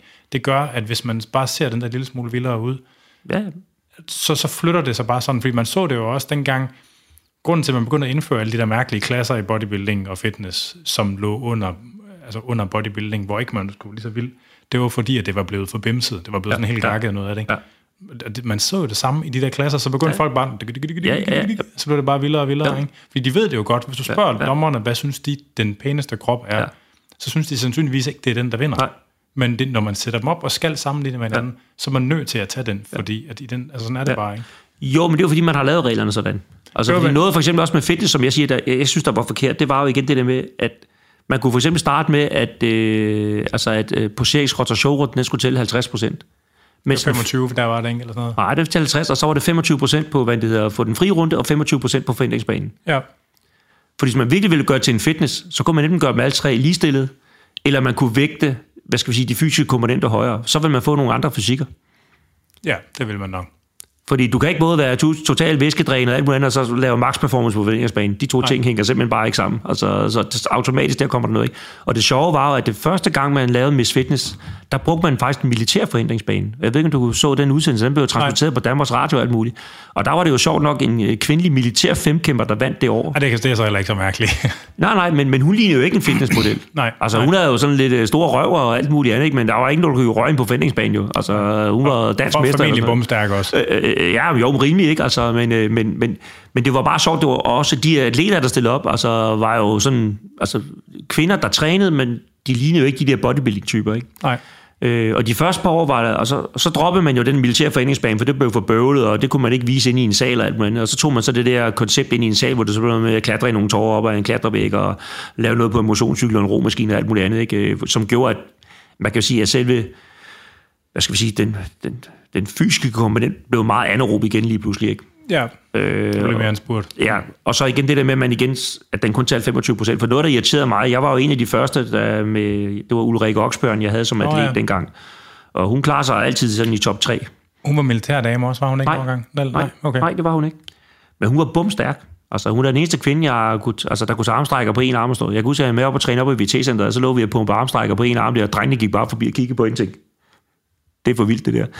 Øh, men hun var en bumstærk lille tøs, øh, og jeg ved, hun ikke gruttede den, for jeg fulgte hende alle de der år, og jeg kunne også se på hendes måling og sådan noget, og der var ikke noget der, så hun har heller ikke lavet noget af det skjulte. Men jeg kunne også godt se, når vi så stod på scenen, at altså, de der, der var så begyndt at gøre det på det tidspunkt, altså, de fik jo den der bodybuilding-hårdhed, og den dømte man op.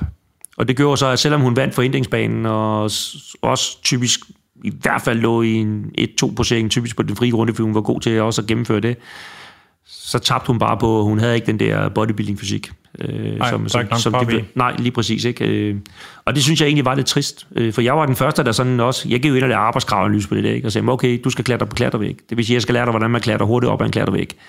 Fordi de fleste, aner hvad de lavede. Nej, nej. Øh, så jeg lærte jo det der med at sige, du skal have fat i det greb, og det greb, og det greb, og det greb. Og det, for vi havde jo sådan en træningsrunde inden, hvor jeg jo så stod, og jeg kunne, jeg kunne se nogle af de andre personlige trænere, de begyndte at lure mig lidt af, og sige, okay, hvad fanden er det, ham Ivan Hansen han laver? Øh, fordi de kunne bare se, at Ulrike, hun var bare hurtig. Øh, men det var igen, hun brugte måske fem greb på at nå toppen, for det var dem, jeg havde fundet ud af, det var dem, man skulle tage for at nå hurtigst muligt til top, ikke? hvor de andre jo brugt seks greb. Men det kan du måske spare 3, 4, 5 sekunder på, og det er jo nok til, om du bliver den ene eller anden placering. Ikke? Ja, ja, ja. Og så var hun god til at klatre i tår, og jeg har haft med at løbe forhindringsbanen også og alt muligt, så jeg har jo gjort alt, hvad jeg kunne for, at, øh, og da de der armcykel begyndte at komme ind i billedet, men så lavede jeg jo øh, intervaltræningsprogrammer på armcykler og alt muligt andet, så hun også øh, blev god til det. Ikke?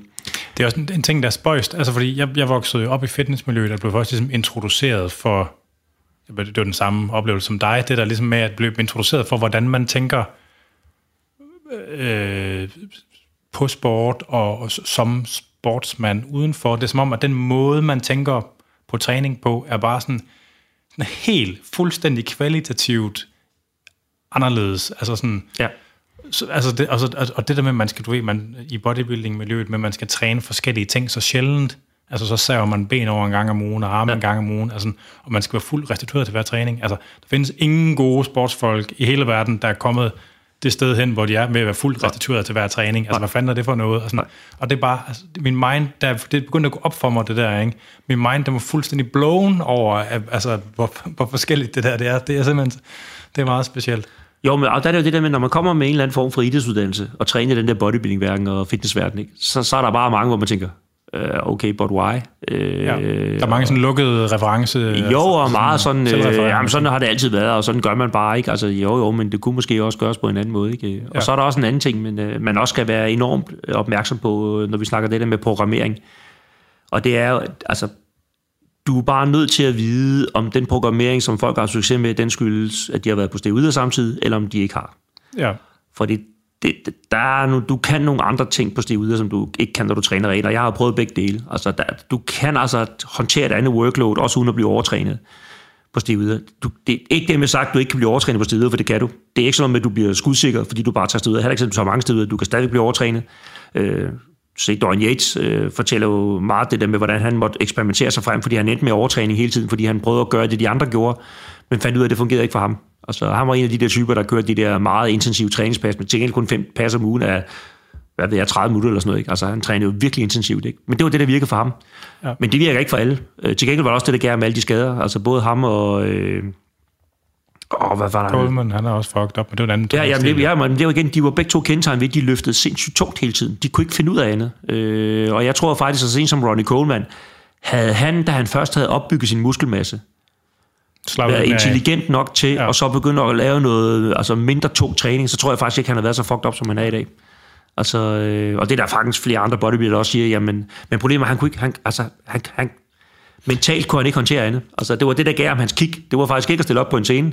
Det var faktisk det der med at løfte tunge ting. Ja. Øh, Der er jo mange, der er jo, jeg, der er jo flere sådan competitive bodybuildere, der har sagt det her ligesom med, at det er lige meget, hvor tungt det, man løfter er. Og, og, og, og som i hvert fald prioriterer det der med at lave den tunge del af sin træning særlig meget. Og der tror jeg, det er nok et standpunkt, jeg vil sige, det er nok kun et standpunkt, man kan tillade sig at have som enhanced ja. atlet. ja, altså, enig. som natty, der er man nødt til at have ja, du, både, du, både det du, udmattende og det tunge. Ja, ja, det er du. Altså, øh, og så er det også sjovt, fordi der er jo ligesom alt muligt andet, altså, der er jo mange, øh, specielt i fitnessatleterne, som jo altså faktisk ikke er særlig stærke. Men er lidt af, altså, fordi de er enhanced, så kan de nå ret langt med at lave sådan noget, jeg kalder det pumpetræning eller diskotræning, Ja. øh, hvor de laver rigtig mange laver reps med relativt lave vægte, hvor man står og tænker, når, man ser på deres størrelse i forhold til, hvad de løfter i ting, så står og tænker, okay, det hænger ikke simpelthen ikke sammen. Nej. Altså, jeg har set folk langt mindre end dig løfte over det dobbelte, altså uden at vi er over i, altså, altså i styrkeløfter, ikke? Ja. Øh, Jeg trænede jo et tidspunkt i Sønderborg, og der var mange styrkeløfter, ikke? Og de der minus 70 kilo drenge, de bænkede over det dobbelte af mig jo. Ja. Og så det var bare sådan, okay, de var fandme vilde, ikke? Men de, var, altså, de havde bare den der altså, struktur til det. Jeg prøvede på et tidspunkt at lave det styrkeløft, og der fandt jeg bare ud af, at det er, jeg har jeg ikke genetik til. Mine knogler og led og alt muligt andet, de er simpelthen ikke stærkt nok til det. Det tager jo også noget tid at bygge Jamen, op. det, altså. ja, jamen, altså, altså, uanset hvad, altså, det, altså også igen, uanset selv der var aller krudtet allermest, det, det nogensinde havde bænkpresset, det er 150 kilo, ikke? og der var altså sådan juice så meget, som jeg nu kunne dengang, ikke? Ja. Altså, det eneste, jeg har været stærk i, det er squat. Jeg kunne squat 210 uh, raw, altså med røven i gulvtaget med en rep, ikke? og jeg slog der kørte de der 190 i sæt ikke? på 6 reps. Ikke? Og det var uden hverken ben, bælter eller noget som helst. Ikke? Jeg havde den der holdning, at uh, det, det gjorde man ikke, fordi det skulle være funktionelt. ja. så, og jeg har det svært ved at forstå det der med, at folk sætter rekorder i dragter og alt muligt. Siger, men but why? Altså, lav nu en konkurrence, hvor folk de tager et par underhylder og en t-shirt på, og så kan de gå ind og squatte i det, og så kan vi se, hvad de rent faktisk kan løfte. Men øh, sådan er verden så forskellig, ikke? Men ja. Øh, det var din egen historie. ja, Så tager vi lige en skiller. ja.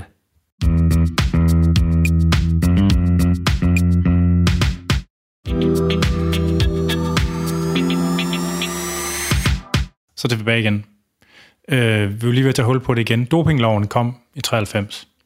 Og det, har, det ved jeg, at du har nogle choice words, som, øh, og det har jeg også selv haft tidligere, og nu jeg har bare sagt det så mange gange, så nu gider jeg ikke sige det mere. Men Nej, men vil altså, gerne, det, altså, det er de samme, altså, for det første så oplever jeg jo, altså jeg har det sådan, hvis man skal lave en lovgivning, så skal den have den effekt, man gerne vil have med lovgivningen. Ellers så har man det jo skudt forkert.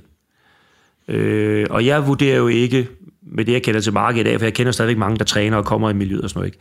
Og der er det helt klart mit indtryk af, at der er kommet endnu større adgang til anabole steroider, siden man lavede lovgivningen. Ja, så det, det- har i hvert fald ikke haft en effekt. men der er jo noget med teknologisk udvikling og Facebook. Jo, jo, og bevares, altså bevares. Altså, men, men i generelt kan man i hvert fald sige, der er ikke færre folk, der er interesseret i at smule ind og sælge det, øh, Nej. bare fordi der er kommet en lovgivning. Altså, og, og nu igen, det er jo altid noget farligt noget, det der med at opgøre, hvor mange der bruger det. Ja. Men altså, øh, min oplevelse er, at der er flere nu, Det er der. også Langt, for langt 10 flere. år siden, eller for 20 Ja. år siden. Og det Jo. siger Antidoping Danmark også. Jo, men også fordi altså, det var jo sådan, altså, at for det første var der selvfølgelig ikke helt så mange, der trænede vægttræning i gang, men, men det var stadigvæk sådan primært forbeholdt folk, der stillede op. Ja. Altså det var øh, altså et performance drug til folk, der, der stillede op til konkurrencer.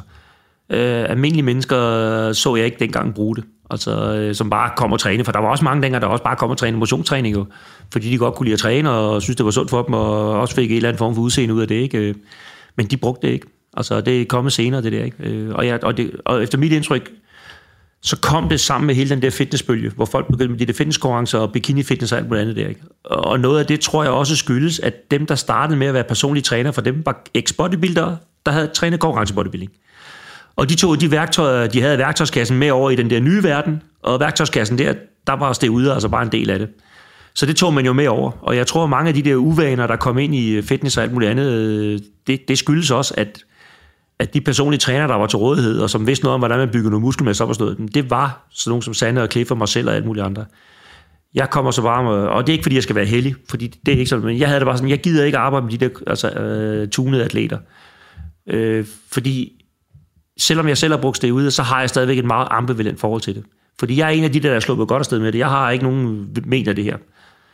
Øh, som jeg i hvert fald kan, kan se eller mærke på nuværende tidspunkt. Øh, og guden ude, altså om, hvis jeg bliver 70 eller 80, så ved jeg jo ikke, om jeg kunne have blevet 90, hvis jeg ikke havde brugt det. Nej, nej. Øh, så der er ikke noget der. Men altså, så på den måde kan man jo sige, at det er gået godt for mig, og jeg har heller ikke haft nogen øh, psy- altså, psykologiske reaktioner af det. Øh, men jeg har set rigtig mange, der er kommet galt afsted med det. Ikke? Øh, og, og det gør også bare, at altså, derfor har det lampevendt med det. For jeg har det også ligesom, øh, som du også siger, jeg har det sådan, jamen, prøv at, hvis det du gør med din egen krop ikke skader andre, så synes jeg sådan inden for en rimelig høj venstrebegrænsning, så skal du egentlig have lov til det. Altså, øh, og hvis folk, øh, altså, hvis kvinder har lyst til at få større bryster, så kan de gå ind og bruge 30.000 kroner på en brystoperation, der i øvrigt også er nogle farer ved. Det er der ikke nogen, der stiller spørgsmålstegn ved.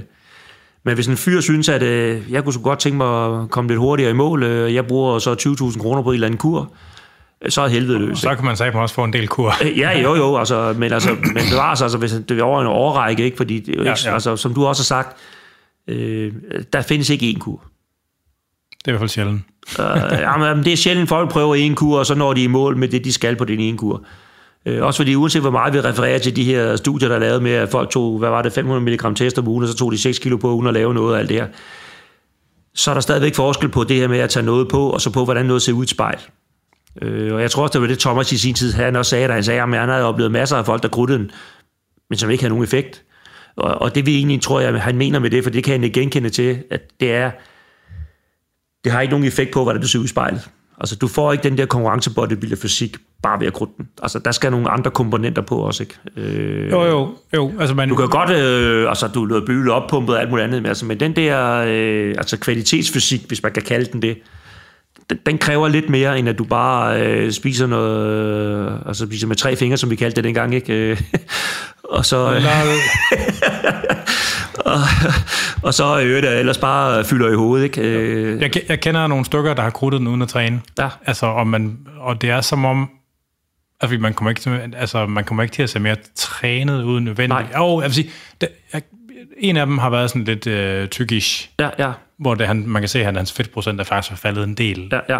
af det, ikke? Men ellers så ser man bare sådan lidt sådan større ud over Ja, det ja, hele. ja. Altså, det er ikke sådan, man ser mere trænet, man ser bare sådan nej. større ud. Og det er også det, jeg tror, fordi mange af dem, der måske vælger at begynde at krudte den, altså har også en idé om, at de gerne vil sive på en bestemt måde. Og, og det oplever man sjældent efter første kur. Ja. Altså, der, fordi der er også noget med, det skal også være en eller anden form for... Øh, altså, man skal udsættes for det over en, en, en given tidsperiode, også for at få de resultater, man gerne vil.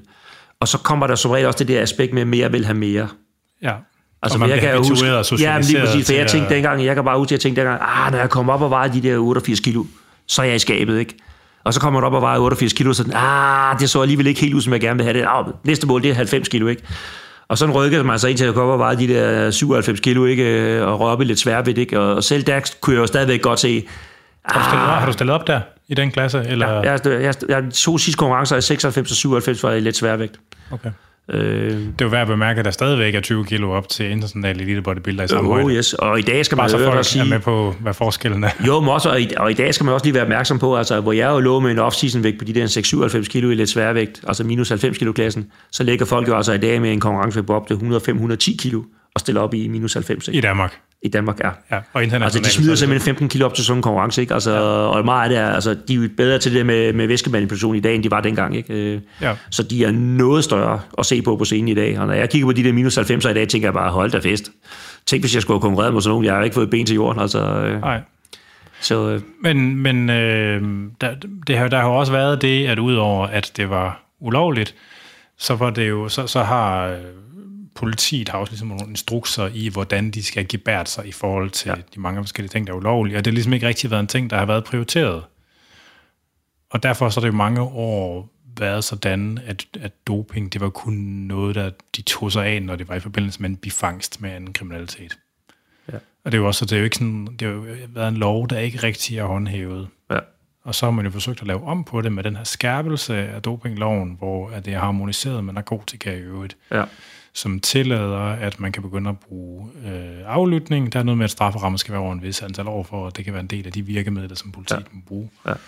Ja. Øh, men som jeg umiddelbart forstår det, så har det ændret det stadigvæk ikke sådan fundamentalt på, hvordan det er prioriteret. Altså hvordan det hvad kan man sige, hvordan politiet har fået instrukser på at skulle håndtere det. Men altså, det, det, altså mit største ankepunkt ved det her, det er, at altså når man tænker, hvis vi, hvis vi siger, at nogle af de der tal, som vi snakker om her, da du havde øh, en forsker i studiet, ikke, hvor man så siger, at der er måske øh, over de sidste mange år været 100.000 mennesker, der har brugt doping i den ene eller anden sammenhæng. Og man så går ind og siger, okay, hvor mange af de her, lad os bare sige 100.000 mennesker, er rent faktisk blevet indlagt med alvorlige bivirkninger, ikke? Så er vi nødt til at promiller jo, tænker jeg lige umiddelbart. Altså, ja. hvis vi snakker om, at det, hvad var det, hun sagde, var det 100 om året, eller sådan noget, der måske på en eller anden måde, i en eller anden grad kom galt afsted, de havde kontakt med, eller sådan noget, ikke? Altså, Men det er, jo så, det er jo så dem, der, hvor, det er jo så dem, ligesom, der kommer til lægen og har ja, en jamen, er erkendelse af, ja, jamen, de lige, selv jo, jo, altså, men, men jeg har det bare sådan, jamen, altså, min pointe er egentlig, at altså, jeg har jo svært ved at forstå det her med, hvorfor man forbyder noget, altså, der- der generelt ikke har den store effekt på, på, på hvad skal vi sige, på, på sundhedssektoren. Mens andre ting, som rygning, overvægt, øh, alkohol, har kæmpe impact på øh, vores øh, sundhedsøkonomi. Ja. At det må man fortsætte med. Øh, det, det har jeg lidt svært ved at forstå øh, logikken i. Jo, men det er Hvis, jo, hvis, hvis, hvis, hvis, igen, hvis argumentet om, at man ikke må bruge det her, det er fordi, det er farligt for borgeren, og det jo dermed kun bliver det en belastning for sundhedssystemet. men, men det er fordi, at den forventning til proportionalitet, den hviler på, at det har den samme kulturstatus. Ja. Og det har det selvfølgelig ikke, fordi selvfølgelig har alkohol en anden kulturstatus, Ja. hvis det er ude har. Ja, jo. Fordi det, det der syn på, altså jeg, det er jo ikke, fordi jeg er uenig, eller jeg er enig, ikke? men jeg, godt, nu har jeg hørt, altså, jeg har hørt begge argumenter ja. øh, så mange gange, ikke? men grunden til, at man håndterer, altså man ved godt, du ikke, man kan ikke gøre rygning ulovligt et hak, så der, tager- der tager man det sådan, en, det er death by a thousand cuts, ikke? man gør det dyrere og dyrere, indtil Ja. ja. folk de stopper. Og alkohol, det kommer man ikke til at pille ved for alvor. Fordi at det er sådan Nej, en også, kulturting. og, og igen, altså, fordi jeg går meget op i det her med, at man skal have sin personlige frihed. Ja, Altså, så længe det er inden for en rimelig fornuftsramme. Og jeg synes jo ikke, at det her motionsdoping... Altså, dem, der vælger at gøre det, der har det lidt sådan, jo, men så må de træffe et valg selvfølgelig. Og så må de også stå på mål for det valg, de har truffet. Så må de, altså, de skal ikke bagefter sidde og være tudemarie over, så det er også synd for lille mig, fordi at øh, jeg vidste ikke, at testosteron måske kunne give nogle bivirkninger. Øh, fordi det kan det, og, og det skal man selvfølgelig være bevidst om. Men derudover, så har det sådan, jamen, hvorfor skal det være ulovligt? Altså, fordi hvor går grænsen så henne, hvis vi begynder at snakke i hvert fald i forhold til den sundhedsøkonomiske faktor, ikke? Fordi skal vi så også til at forbyde folk at være overvægtige? men det kan man, det kan Skal man vi til at begynde at forbyde folk at være inaktive? Altså, altså, hvor går den der personlige frihedsgrænse så lige pludselig hen? Ikke? Og det er den debat, jeg synes, der bliver svær lige pludselig, ikke? hvis man begynder ja. At kaste sig ud i det argument. Ikke? Jeg Fordi lavede- hvis jeg skulle kigge på det sundhedsøkonomiske, så skulle, burde jeg i morgen forbyde alle folk at være inaktive, og jeg burde forbyde alle folk at være overvægtige, for det er helt klart de to ting, der er med til at gøre, at folk de, øh, i hvert fald senere i livet ender med at øh, besøge sundhedssektoren oftere end andre gør. Ikke? Øh, Jo. Men det er jo, Og jeg, altså, og jeg bryder mig ikke om, vi skal derud. Altså, det vil jeg Nej. også gerne lige sige. Altså, jeg bryder mig ikke om alle mulige mærkelige forbud. Altså, I sin tid, før jeg begyndte at lave podcast derude, der fik jeg jo lov til at lave det, der hedder mikrofonholder på Radio 24 det der format, de havde, hvor jeg havde mikrofonen med ind til Brian Mikkelsen. jamen, jeg kan godt huske det. Og det var, det var en ret sindssyg oplevelse. Ja. Altså fordi, igen, det tyder ikke på, at dopingloven virker. Tværtimod, altså ved at man ved, at den der marginalisering, der ligger i at kriminalisere noget, at det rent faktisk også påvirker folks autonomi og trivsel. Og så, altså i en underforstået negativ retning, ikke? Altså, så det tyder ikke på, at det tyder ikke på, at loven virker. Det tyder til gengæld på, at man har jo mennesker, der bliver altså marginaliseret og stigmatiseret til skade for dem. Altså, så hvad er formålet med loven i virkeligheden? Ja.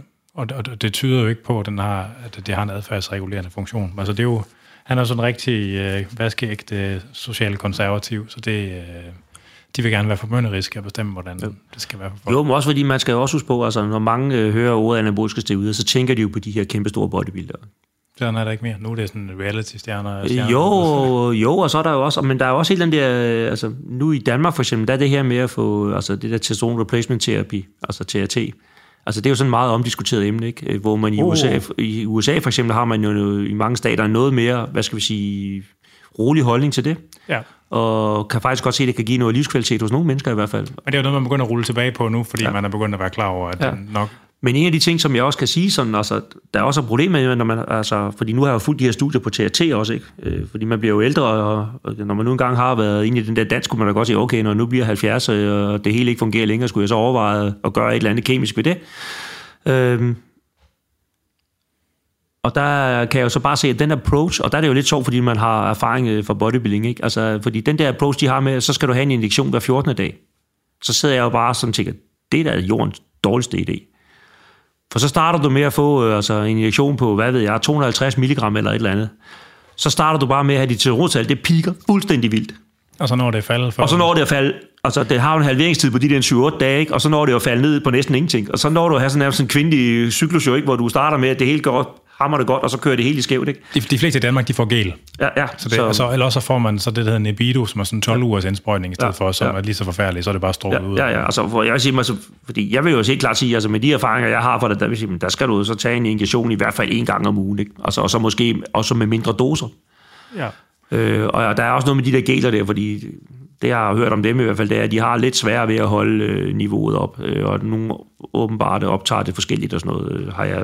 Ja, men det er der også noget. Jeg tror, det, det værste problem, det, men det, det er nok, at det kan smitte af. Og så er der nogen, der, det er ikke meningen, der skal højere testosteron. Åh oh, ja, okay, så, børn så får det, ja, okay, så får det optaget igennem huden på den måde. Det er ja, ikke- ja, der har ja, det kan jeg godt se, at konen ikke bliver så glad for det, når hun pludselig begynder at få overskæg. øh, Ja. Ja, hvis folk har haft det, altså, men det, det, ja, altså, det er noget, det er ikke så godt. Men, altså, men, men øh, diskussionen omkring TRT er jo interessant, altså af, af mange årsager. Øh, fordi på den ene side, så er det jo så er det sådan fuldstændig romantiseret i det der Joe Rogan-segment. Ja, ja, ja, ja. Altså, hvor man i USA har haft sådan en fuldstændig vanvittig holdning til det, ikke? hvor man jo er overbevist om, det er ungdommens kilde, ikke? Og man er, man er overbevist om, at det simpelthen er en del af behandlingen mod alderdom, ikke? Ja. Ja. hvor det simpelthen se- det, ser simpelthen, det er simpelthen ikke konflikt med den videnskab, der er. Ikke? I bedste fald, i bedste fald, så er det sundhedsmæssigt neutralt, hvis man Ja. ja. måler på sundhedsmarkører. Ikke? Ja. Øh, og i værste fald, så er, det, så er det værre, og det er formentlig betinget af en masse ting. ja, ja. Altså, og det, det, det er virkeligheden. Og så, så er der livskvalitet, som selvfølgelig er en anden Ja, ja, diskussion. ja, Ikke? ja. Men, men samtidig med, så kan man sige, så er der nogle lande, blandt andet som Danmark, hvor, hvor der er sådan et social, eller et stigma knyttet til testosteron. Ja. Altså, hvor, hvor det ligesom er dårligt på grund af sådan en afsmitningseffekt fra Ja, ja, ja. dopingdebatten, Ja, ja, ja. Og, som, som, sådan, som er polariseret lidt til den anden side, ja. og sådan... Og det, det er bare fucking svært, det der, ikke? Men jeg synes, det påfaldende, det er, at når man kigger på, hvis du, hvis du googler et eller andet, sådan, du ved, uh, TRT i Danmark eller sådan noget, ikke? så havner du stensikkert på et eller andet træningsforum, hvor det er slanke 30-årige mænd, der sidder og snakker Ja, om det. ja, ikke? ja, ja, ja. Og det er bare sådan, Jo, og så er der også det med, altså de fleste af dem der, de kører jo også lidt mere end TRT, ikke? Altså, de kører faktisk en, en, altså en, en lav kur. Ja, ja, ja. Altså, de ryger jo typisk op, hvor man må vel sige, at du skal have 125 mg om ugen for, at det er en TRT, så kører de 200, ikke? Altså, ja. så de når lige over til at... Og så tror jeg faktisk gerne på, at det har en effekt, fordi så er du faktisk på en lille kur året rundt. Og, men har du set, øh, du, har du set Dana White for eksempel? Og fra UFC der? Ja. Øh, ikke, ikke sådan for nylig. Altså, Nå, men mener, han får sådan et eller andet, det har han Okay. også sagt noget Ja, om. ja. Altså sådan, du ved, han er sådan, han er ret bulet efterhånden, ikke? ja, ja. Okay, ja. Og sådan- ja, for han har ellers bare været sådan en små choppy. Øh, Ja, men han har sådan fået skuldre og sådan, Okay, ja, har fyldt ja, noget af landskabet ja, og ja. sådan, ikke? Altså, sådan, Ja. altså, jeg er ret sikker på, at Og det, det, det er, ja, men det er, altså, fordi den dose, man anbefaler for TRT herhjemme, er jo meget konservativ, kan man sige. Ikke?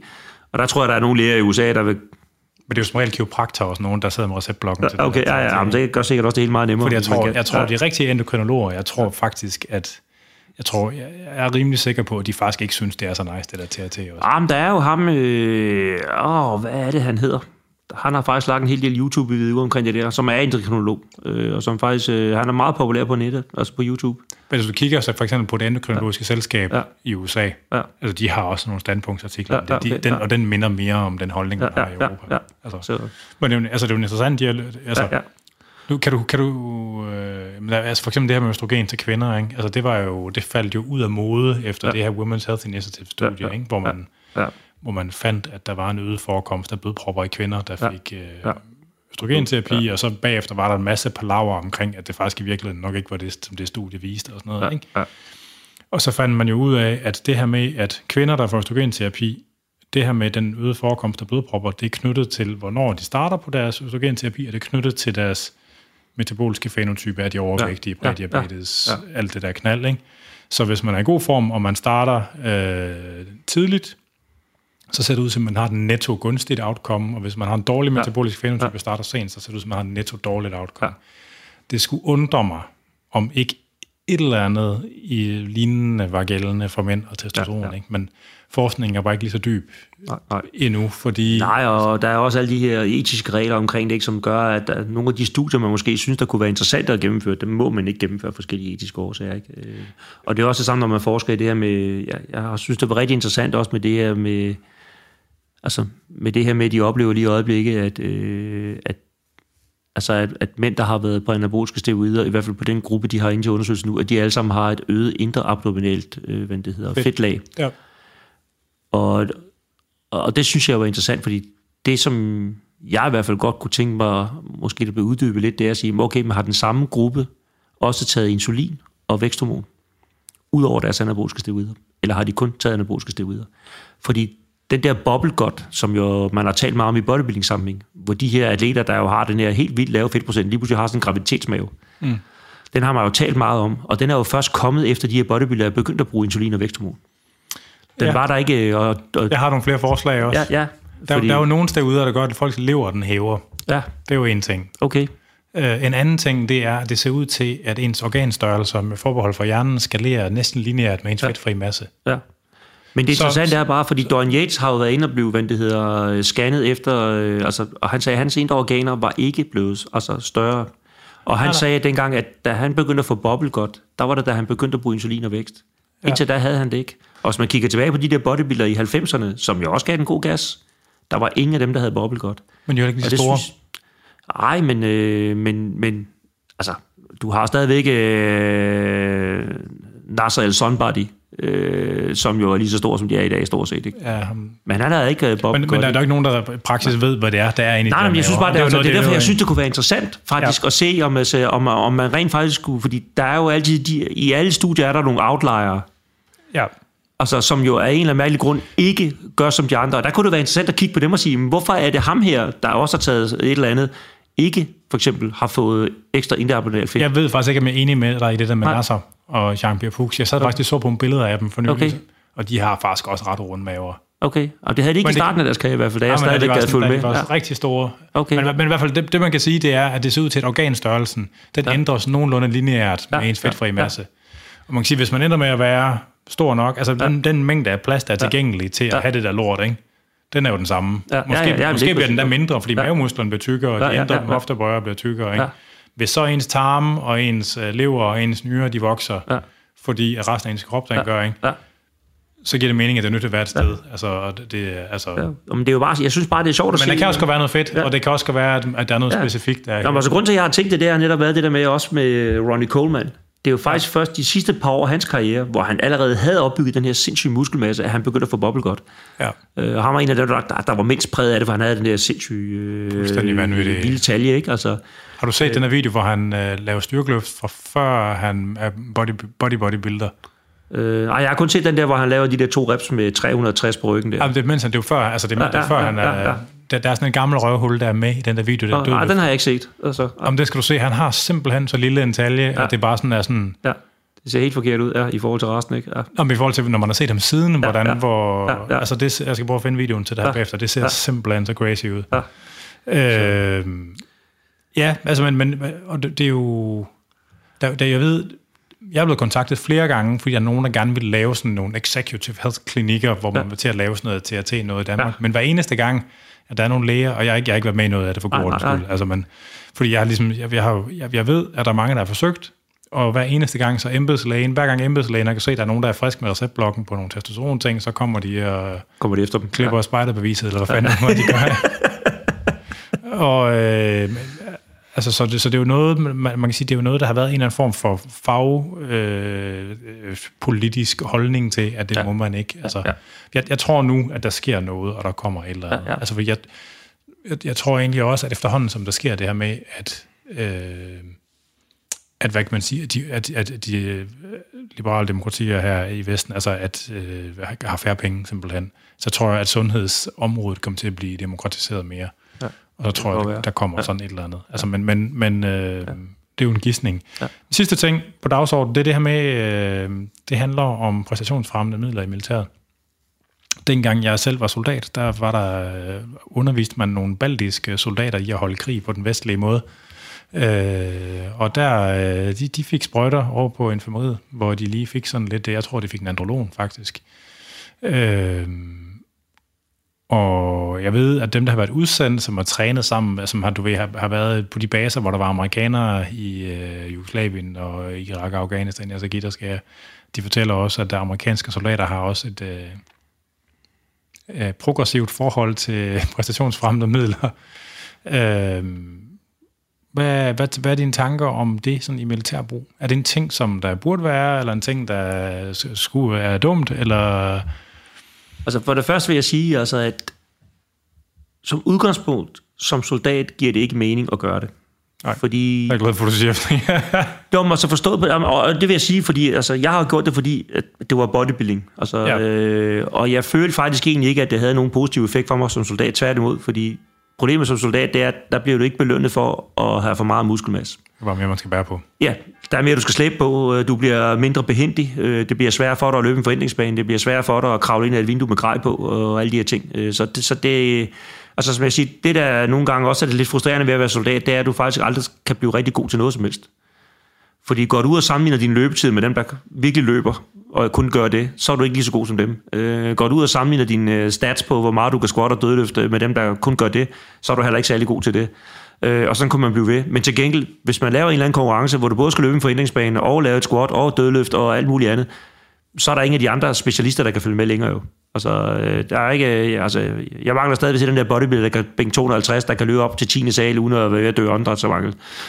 Øh, ind i crossfit-verdenen er der kommet nogen, der er sådan rimelig gustne, øh, men vi skal jo stadigvæk lige kigge på deres løbetider i forhold til også igen sige, hvad løber verdenseliten på, for eksempel. Ikke? Altså, øh, Men det er også så specialiseret en færdighed. At, Oh yes, og så er der virkelig også, tror jeg, meget genetisk udvælge i den gruppe. Altså, øh, jeg tænker, det er ikke alle, der kan blive lige gode til det. Men jeg er meget imponeret af dem, fordi jeg har jo selv, fordi jeg var soldat, samtidig med, at jeg trænede bodybuilding, øh, øh, der oplevede jeg det der med, at hver gang, at øh, jeg prøvede på at, hvad det hedder, at blive stærkere, så blev jeg dårlig til at løbe. Og hver gang jeg prøvede på at blive bedre til at løbe, øh, så, hvad det hedder, øh, så blev jeg, hvad det hedder, øh, så, blev, så mistede jeg simpelthen muskelstyrke øh, og Ja. muskelmasse. Ikke? der er grænser for, hvad man kan. Ja, altså, men det jeg så fandt ud af, som jeg også bruger den dag i dag, det er, at jeg fandt ud af, at hvis jeg lod være med at løbe langdistance, altså over 5 km, men nøjes med at fokusere på intervalløb øh, og kortere distancer, så har jeg faktisk ikke problemer med at holde min muskelmasse siden.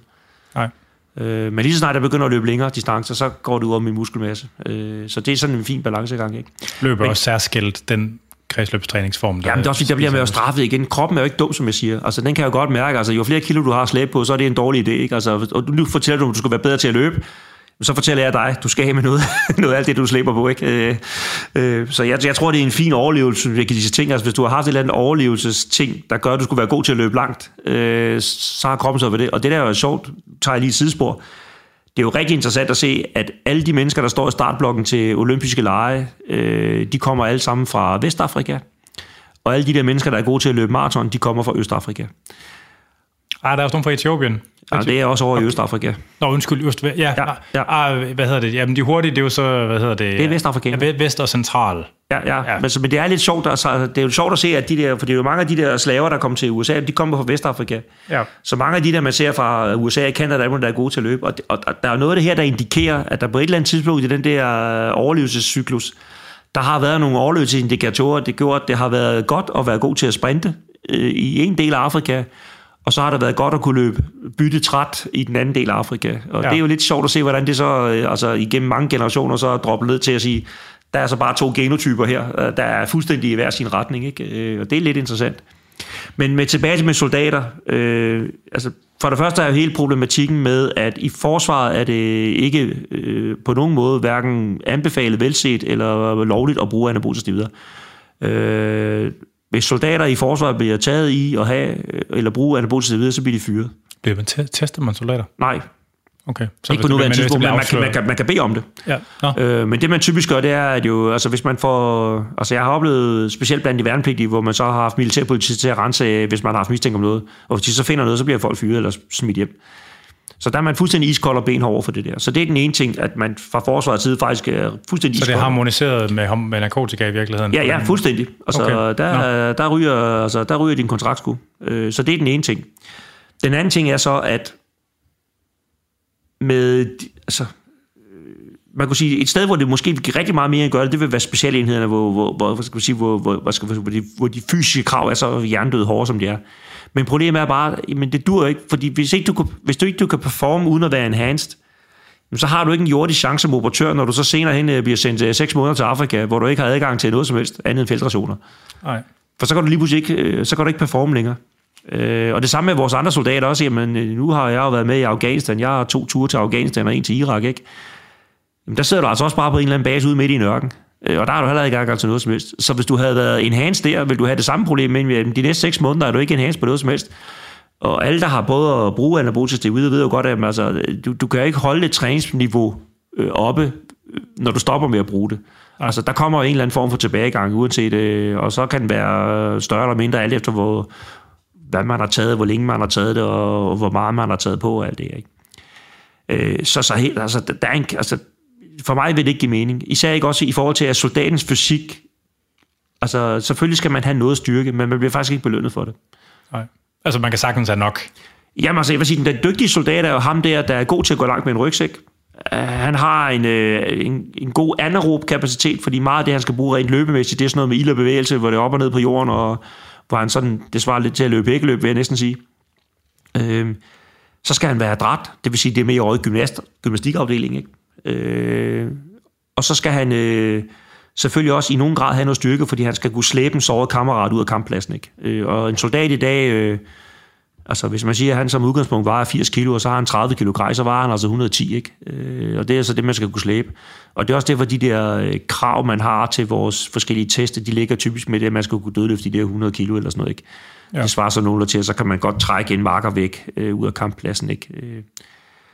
Så, så nej, øh, og, og med alle de år, jeg har været soldat, øh, altså med mig selv som den ene undtagelse, så har jeg sgu ikke oplevet andre, der har... Altså, altså, der har dopet sig, eller hvad jeg har mistænkt om, eller mistanke om. Hvad var den der kultur blandt amerikanske soldater?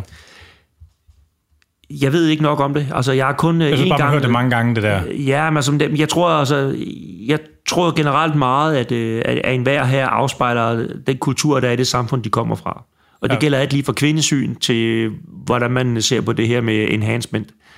Øhm, og altså, jeg har ikke set noget ved selvsyn. Øh, og, og jeg, jeg, det er ikke mit indtryk, at man i hvert fald, det er ikke mit indtryk, at man i hvert fald kan gå på infirmeriet i den amerikanske her og få noget udleveret. Nej, nej, altså, nej. hvis de gør det, så er det fordi, de skaffer der undergrundskanaler. Og det kan jeg jo ikke afvise, at der er nogen, der gør. Nej, nej. Men de må have de samme udfordringer, som vi andre har. Øh, altså den danske her, det er, at de arbejdskrav, der er så soldaten, er jo ikke anderledes end den amerikanske, end er i vores. Øh, og de er jo også overseas i tid og utid. Øh, og, og så har du hele problematikken også, jamen hvis du skaffer det her undergrundskilder, så skal du smule ud af USA ind i et land fremmed land, og hvad hvis du bliver stoppet øh, på vej ind i det land, du nu skal ind i, og de stiller, hvad skal du med alt det her, ikke? Øh, og så er der også det ved, når man så er udsendt, jamen så, altså, det er jo ikke unormalt, når man er i missionsområder, man bor 12 mennesker i en eller anden øh, barak, hvor vi alle sammen sover på hver sin feltseng lige op og ned af hinanden. Du har ikke noget privatliv. Altså, hvordan, hvordan vil du gøre alt det der, uden der var nogen, der opdagede det? Altså, det, det ja. altså, og igen, bliver det først opdaget, så er der med garanti nogen, der synes, det ikke er i orden og så bliver det indberettet til de forsatte, og så er de nødt til at tage action på det. Øh, så er der ballade. Og så er der ballade, ikke? Øh, så, ved, du, om det er, ved, ved du, om øh, det bliver betragtet som ulovligt sådan i nogle af de andre, altså sådan, jeg forestiller mig, det er det samme i Skandinavien? De følger deres øh, nationale lovgivning jo. Ja. Så hvis det er ulovligt i den nationale lovgivning, øh, at besidde, distribuere eller tage, så er det også ulovligt, når du er soldat. Øh, fordi landets øh, lov gælder også for soldater. Ja. Øh, og så er jeg enig om, at jeg har, set og hørt det der med de der Østbloklande, der har man sådan lidt liberalt syn på det der. Øh, men det kommer ikke tilbage fra sovjettiden, hvor man jo ikke opfatter doping som noget negativt. Nej. Altså hvis alle soldater og atleter kunne blive bedre ved, man enhanced dem, så gjorde man det, fordi så så Sovjetunionen stærkere ud. Og det, og det findes jo et stadigvæk, det Ja, der. det tror jeg altså, gerne på, ikke? Altså, den, en af de vægtløfterklubber, jeg trænede, de havde har haft sådan en russisk øh, venskabsklub, hvor der har været udveksling, hvor de over træne. Og det er jo sådan, der løfterne, de har jo sagt sådan stadigvæk, jamen hvis du er i god form og træner, så er det jo sundt for dig. Ja, ja, ja, det, ja det er nogle sjove... Øh, Altså, det, ja, det, det er bedre, end ikke at gøre det. Ja, ja, fordi så kan du tåle mere træning, og du bliver ikke lige så skadet af træning øh, i form af overtræning og så videre. Ja, ja, ja, ja, men det er sjovt. Nej, så jeg tror, øh, altså med hånden på hjertet og alt det her, at, øh, nej, det er ikke mit indtryk, øh, at det er noget, der er i det danske forsvar, øh, heller ikke i dag. Nej. Jeg kan selvfølgelig ikke afvise, om der er en eller anden, øh, altså der i sin fritid sysler med et eller andet, men, altså, men, øh, men, men, så er det enkelt tilfælde, ikke? Og så også fordi, som så sagt, man bliver sgu ikke belønnet for det som soldat. Det, det Nej, nej. man bare ikke. Man sige, altså igen, hvis man skulle... Jeg kender en del, der er i korpsene, og de sæt ligner jo også almindeligt trænet. De er jo som sene satanes, ikke? Altså, ja. mange er overraskende stærke af deres størrelser, ikke? Altså, men, Ja. ja. øh, men jeg ved jo altså, at øh, nu har jeg jo, kender jeg også nogen, der er øh, ved de forskellige specialenheder, ikke? Og jeg har jo, altså, de starter med sådan to timers morgenidræt hver morgen, ikke? Ja, de ligner almindeligt trænet unge mand. Og når man er færdig med de to timer, det er ikke, så, man Så starter bare, dagen. Så man bare, altså jeg er død. Og så, og så tænker jeg på, okay, det, det gør de hver dag, hele ugen, ikke? Og så, Ja. de, de, altså, man skal bare ikke heller ikke undervurdere, de der få mennesker, der kommer igennem nåleår til vores specialenheder, altså de har jo en fysik i verdensklasse. Ja. Altså, de, de svarer til at være verdensatleter, ikke? Altså, øh, både i hensyn til mentale og kognitive evner, men altså også til at kunne håndtere træning, tåle træning. Øh, og så også, øh, altså, jeg kan huske, jeg havde, øh, jeg arbejdede sådan efter retningslinjen på et tidspunkt, og der havde vi sådan en optagelsesprøve, og der var så nogle af de her lidt ældre øh, fyre fra frømandskorpset med, som alle sammen havde en lille smule dunk og sådan noget, ikke? Så havde vi sådan en løbetest, ikke? Og det sagde bare bip, bip. Og så alle de der unge mænd, der, de var bare koblet af, og så var de der gamle jæger, de var bare væk. Nå, de løb bare stærkt. Altså, øh, og det siger jo også bare noget om, men altså, det kan godt være, at de med tiden har fået et par kilo ekstra på sidebenene. Altså, det jo ikke voldsomt meget, vel, men deres kondition er bare stadigvæk fuldstændig i en anden liga end os andre. Altså, det er helt vildt at opleve. jeg tror, det var det Det tror jeg i også. virkeligheden. Klokken også jo mange. Ja. Øh, det var hyggeligt at have dit selskab igen. Altid en fornøjelse. Ja. Øh, hvor kan man øh, ja, få fulde navn, og hvor kan man følge med hen? Jamen, jeg er ikke så aktiv på de sociale medier. Jeg hedder Ivan Hansen, øh, og mine sociale medieprofiler på mit eget navn, de er meget private. Øh, dem deler jeg ikke rigtig mere end det nærmeste. Øh, jeg har jo den her profil på Facebook, der hedder enlightened.dk, hvor jeg sådan prøver at skrive lidt om, hvad jeg ellers går rundt og eksperimenterer med af restricted eating og kosttilskud og hvad jeg ellers har gang i for at prøve at holde mig kørende på mine ældre dage. Øh, og der er man velkommen til at prøve at finde mig og kigge ind der, og det er jo bare en side, man kan følge. Øh, og jeg opdaterer så efterhånden, som jeg har tid. Jeg har jo som sagt et fuldtidsjob ved siden af, så jeg har ikke det der kæmpe overskud til at være en eller anden fitnessguru, der, der i tid og utid poster alt muligt mærkeligt. Øh, Nej. Det er nok som kort fortalt, det der er ved det. Ret kedeligt faktisk. Tak fordi du ville være med. Selv tak. Dig derude, du har haft Fitness MK i ørerne. Igen, jeg hedder Anders Nedergaard, og du kan lytte med til den her øh, og de andre episoder af Fitness MK på stream og podcast. Husk, at de gamle afsnit af Fitness MK stadigvæk kan høres, så det kan de på, på den gratis del af Podimo og på den nye 24-7-app. Man kan selvfølgelig høre de nye episoder af Fitness MK fra alle de almindelige podcasttjenester. Programmet er produceret af Jonas Pedersen, og mailen, man kan skrive ind til, det er stadigvæk afn Anders eller vores Instagram eller Facebook-profiler, der begge to hedder Fitness